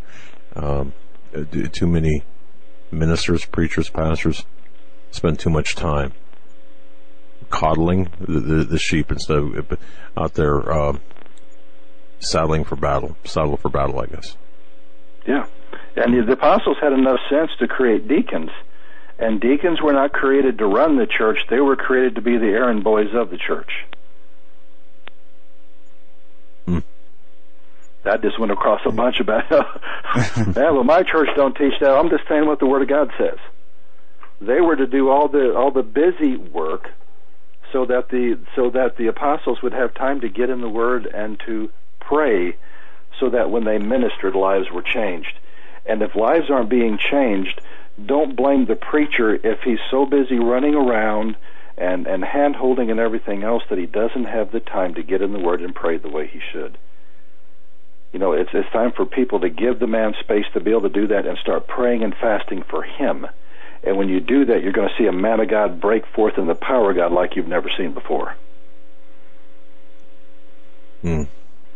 Amen to that, Dr. Lake. Um, we do have uh, just a few questions, kind of, uh, uh, I don't know, I don't want to say all over the place, but just kind of um, well, we, off we of the topic that we've been on. Um, this is a question from Elaine. She asks, Will the ten rulers who surrender their power to the beast for one hour be human, half human, Nephilim, full Nephilim? Oh, multiple choice question. yeah. Well, sometimes it could be D all the above. You know, I, I postulate that in uh, in the Shinar Directive, where I said that you know the ruling elite, when you look at Plato's Republic, uh, the ruling elite will most likely achieve some type of immortality because we we see that you know death flees from them, and uh, that they end up being thrown alive into the lake of fire. And so I, I think there's going to be a, a transeugenic uh, transformation in the elite that where um, they're they're not going to be human anymore. And the, the, those, of course, will be the, the top families within the Illuminati, the 13 bloodlines. And they'll they'll and in fact, I, what's interesting is I've always looked at well, there's supposed to be 10, 10 kings, but there's 13 bloodlines. I've been hearing rumors that they're beginning to um, weed out some of the bloodlines that are underperforming. No, that's interesting. Yeah, that's what I thought too. And so we could end up at a time that we get to that time of only having uh, 10 heads of 10 households within the House of Illuminati uh, to lend their power into the Antichrist. And my, my follow up question to uh, that one about the, the 10 uh, kingdoms is the, or uh, 10 uh, heads, heads uh, whatever. Yeah, yeah. Is the what you just alluded to is the technological aspect of this uh, from the mark of the beast, we could say, to uh, this new, you know, RFID centered uh, mobile healthcare. Uh, from what all that, my that's research, just, that's just to precondition us to get used to it. Right. Um, I, and th- this is something that uh, I've I've been railing around in my own mind about. I believe that um, we had a technological explosion. Well, even Nazi Germany had a technological explosion before World War II because the Watchers crashed one of their UFOs in Nazi territory, and the Nazis had it. And that's something I didn't realize. Well, I ought to put that in the Shinar Directive. And then we had Roswell. And so the, many have speculated that the, the microcomputer chip, all that comes from reverse engineering of, of Watcher Nephilim technology. And technology can either flow in the power of God or it can flow in the anointing of Lucifer. There is a spiritual aspect to technology. So when we get to the mark of the mm-hmm. beast, there will be a spiritual aspect, there will be a, a soulish aspect and there will be a physiological aspect. It will change you physically, it will change you mentally, and it, it will change you spiritually. And I think part of that is going to change you to the place to where you're almost semi Nephilim. Because, you know, it, what we see in the end of the book is almost what we see throughout the first two thirds of the book is that mo- uh, all the villages and all the cities that the children of Israel told to decimate and to kill all the people, they weren't people, they were Nephilim, or they were descendants of the Nephilim. And we see the same thing happening in the book of Revelation. So there's well, the mark of the beast is going to be something that transforms the entire man, but will also be technologically based. And one of the things I just saw yesterday, I think may be a component of it, that they're getting ready, they're in the process of developing something called the quantum internet and the quantum internet will be a million times faster than what we have today. And I knew that they were going to have to have something like that to be able to, to, to empower the singularity, the AI, and to be able to take this thing with the mark of the beast and take it to the level that it needs to be. You have to have something that operates on the quantum level, that is able to process unsurpassed amount of information, that it can control the DNA, it can control the thoughts, it can control everything and there there and there was an announcement that they're they're actually getting to the place to where they see that that's going to be a real possibility. Hmm.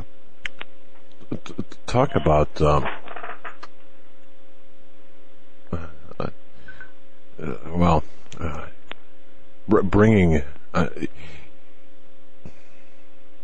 bringing the Bible um, historically in present day uh, to, to to life through. You know, I'm going to shut up now. Okay, the words just uh, just keep falling out, and they, I, I, can't put them in the right order. Uh, but I, I, you've got to listen, folks. Listen to this uh, broadcast again because there were so many gems that uh, Dr. Michael Lake has has uh, given us so many little tidbits that you know we have been, as he said, we we've been talking about his new book, which is um, really throughout this entire broadcast. And, and I'm so excited about this because it really, but in, in conjunction with the Shinar Directive, folks, please, uh, and Eric the Tech just, uh, uh, sent me a, a, blast here through the intercommunication, uh, uh, of our studio say, saying, make sure Dr. Please let Dr. Lake know that, uh, Eric the Tech, here running our studio said he, ordered the Shinar Directive and, and is just devouring it and loves it and just gives you a whole bunch of thumbs up. So, um, thank you for, for, for your, your gift of knowledge through your books. Um, yeah, I'm going to be quiet here. Uh, just, I mean, this is so much, so good. Well, I got one last fun thing to share with you guys, if I can. On on the very first day, Genesis one, on the very first day when God created light, it wasn't until the fourth day that He created the sun and the moon and the stars and so forth that light was the framework of what we call the temporal dimension. He created time. And that time spans uh, all the way up to the 10th dimension, all the way down to dimension zero, which I consider hell and Sheol and all that. And so, depending upon where you are in that, you experience time differently. But one of the things that dawned on me is the immortals like Lucifer and all that existed outside of time before God created time, before that first day. And uh, I've always looked at, at time as my enemy. I know you have too. The older we get, the more we wish we had more time. Yeah. But time is actually the ultimate weapon against the devil. In the book of Revelation, when he's kicked out of heaven after Michael kicks him out of out of the second heaven and he's restricted to first heaven realities, the Bible says that he, he comes down with great wrath because he knows his time is short. Oh, okay. When God created time, He did it. He did it before the rebellion of Lucifer, and He did it before He started creating man. He created time, and it's it's it's a it's a countdown timer. When time runs out, so does Lucifer.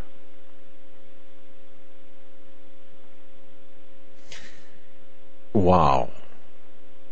That's my go-to word, in case people don't know. Uh, and I always thought time was created, God created time just to keep everything from happening all at once.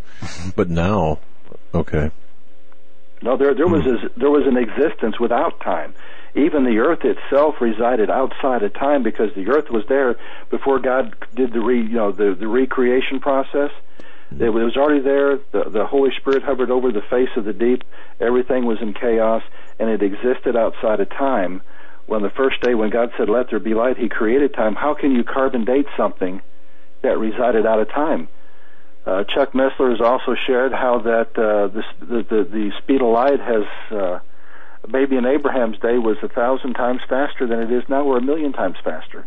That would affect the passing of time. So literally, what we're seeing is the the slower the speed of light, the faster time goes.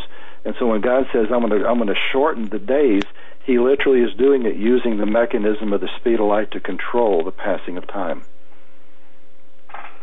Hmm. No, no, that, that's interesting. I mean, I mean, yeah. Well, I mean that that helps us because we have people trying to carbon date stuff and says something's a billion years old, and and carbon right. dating doesn't doesn't work past six thousand years because then it existed outside of time. Exactly. I find it fascinating in the Bible that uh, let me go back to Genesis and make sure I got I have it right, but that God created the light and the darkness before He created the sun and the moon.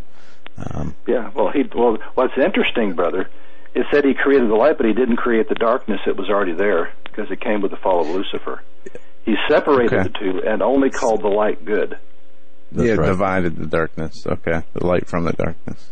Yeah, and a, a distinction with good. a difference. Yeah which, which is also a perfect picture of what happens when God comes into your life and the light of the gospel comes into your life. The Holy Spirit will begin dividing the light from the darkness in your life. It's called sanctification. Gotcha. Well, Dr. Lake, I, I, want to, I just want to thank you so much. I mean, we're, we're at, virtually at the end of the program. And, um, I, I, also wanted to make a, make a very, um, a pointed note here to to give a nod to your wife, who's got her own book. My wife um, uh, uh, actually just began reading your wife's book here this past weekend. Can you reference or, or tell people about your wife's book? I, I, I, do want you to kind of give a, a, a nod to your wife's book. Yeah, it's called "What Witches Don't Want Christians right. to Know," the expanded edition, and it's really her story of of God opening up the truth to her that she came out of witchcraft, there was mind control involved, in her journey to come out of it. And she just shares the tip of the iceberg of our journey of what we had happen uh, as she began to remember in the occult were trying to stop us. And we, we have seen God stop jets. We have seen him pick up semis and set them on back on the right side of the road. Uh, guys, we, we have seen the miraculous. And she shares a lot of that in that book and what we learned along the way. Thank and well, since it's come out, we've actually had entire churches buy the book because it explains how the enemy tore apart their churches. Hmm. We have a story actually we could add where uh, the Lord's hand kept us from from death in an, in an accident. Uh, no other way to to explain our our survival. Um, and we should be dead really right now. yeah, yeah. But uh, it was uh, the Lord's protection, and and I I knew, I felt that protection there. My dad says he was in a different car than me. yeah. Maybe but, but you were younger. You were just more more aware of the spirit realm. there and there it is. You know, you know, it, it's interesting. Uh, different levels of maturity, despite uh, chronological your age. I mean, it's it's interesting. Dr. Lake, we want to thank you so much for coming on the show, spending your evening with us. Our audience certainly appreciate appreciates it as much as we do. Uh, we have so much positive feedback, uh, and we want to thank you. And we wish you the best. And we're going to keep you in our prayers, you and your wife, and your ministry, and uh, and your book. Uh, and we can't wait wait to read your book. And and we uh, pray for for a quick and a content rich on the precepts of the Lord finish. Amen. Uh, I appreciate that. And as soon as I get my first case of books uh, from Tom, I'll, I'll make sure I send you both a copy. I'll send two this time. well, thank you so much. We really appreciate it. Dr. Michael Lake, kingdomintelligencebriefing.com. Thank you so much, sir, for your time tonight. We really appreciate it. It's been God such a pleasure. All right. Until next time. Folks, that'll do it for us tonight. And thank you so much to everyone for for joining us and, and uh, tuning in. Again, listeners from all over the world tonight, thank you. Thank you. Thank you for your belief, your trust in us, uh, offering so much to the program. Uh, tomorrow night, we've got um, another special program for you. I'm, I'm drawing a blank here, Joe. We don't have a guest tomorrow night. And it's just us. All right. Thanks Just for the memo. us, and uh, we have a guest Oh, uh, yeah. next week. Uh, we are guest heavy. Uh, Russ Dizdar will be on Monday. We have Stan Tuesday on when uh, Thursday. Paul McGuire, Jerry Robinson Wednesday uh, from Follow the Money Daily, and I, I just want to say be, before you go further, tomorrow night, and uh, before I forget, because heavens, I, hurry up. I, I don't tell you right before the show. I know.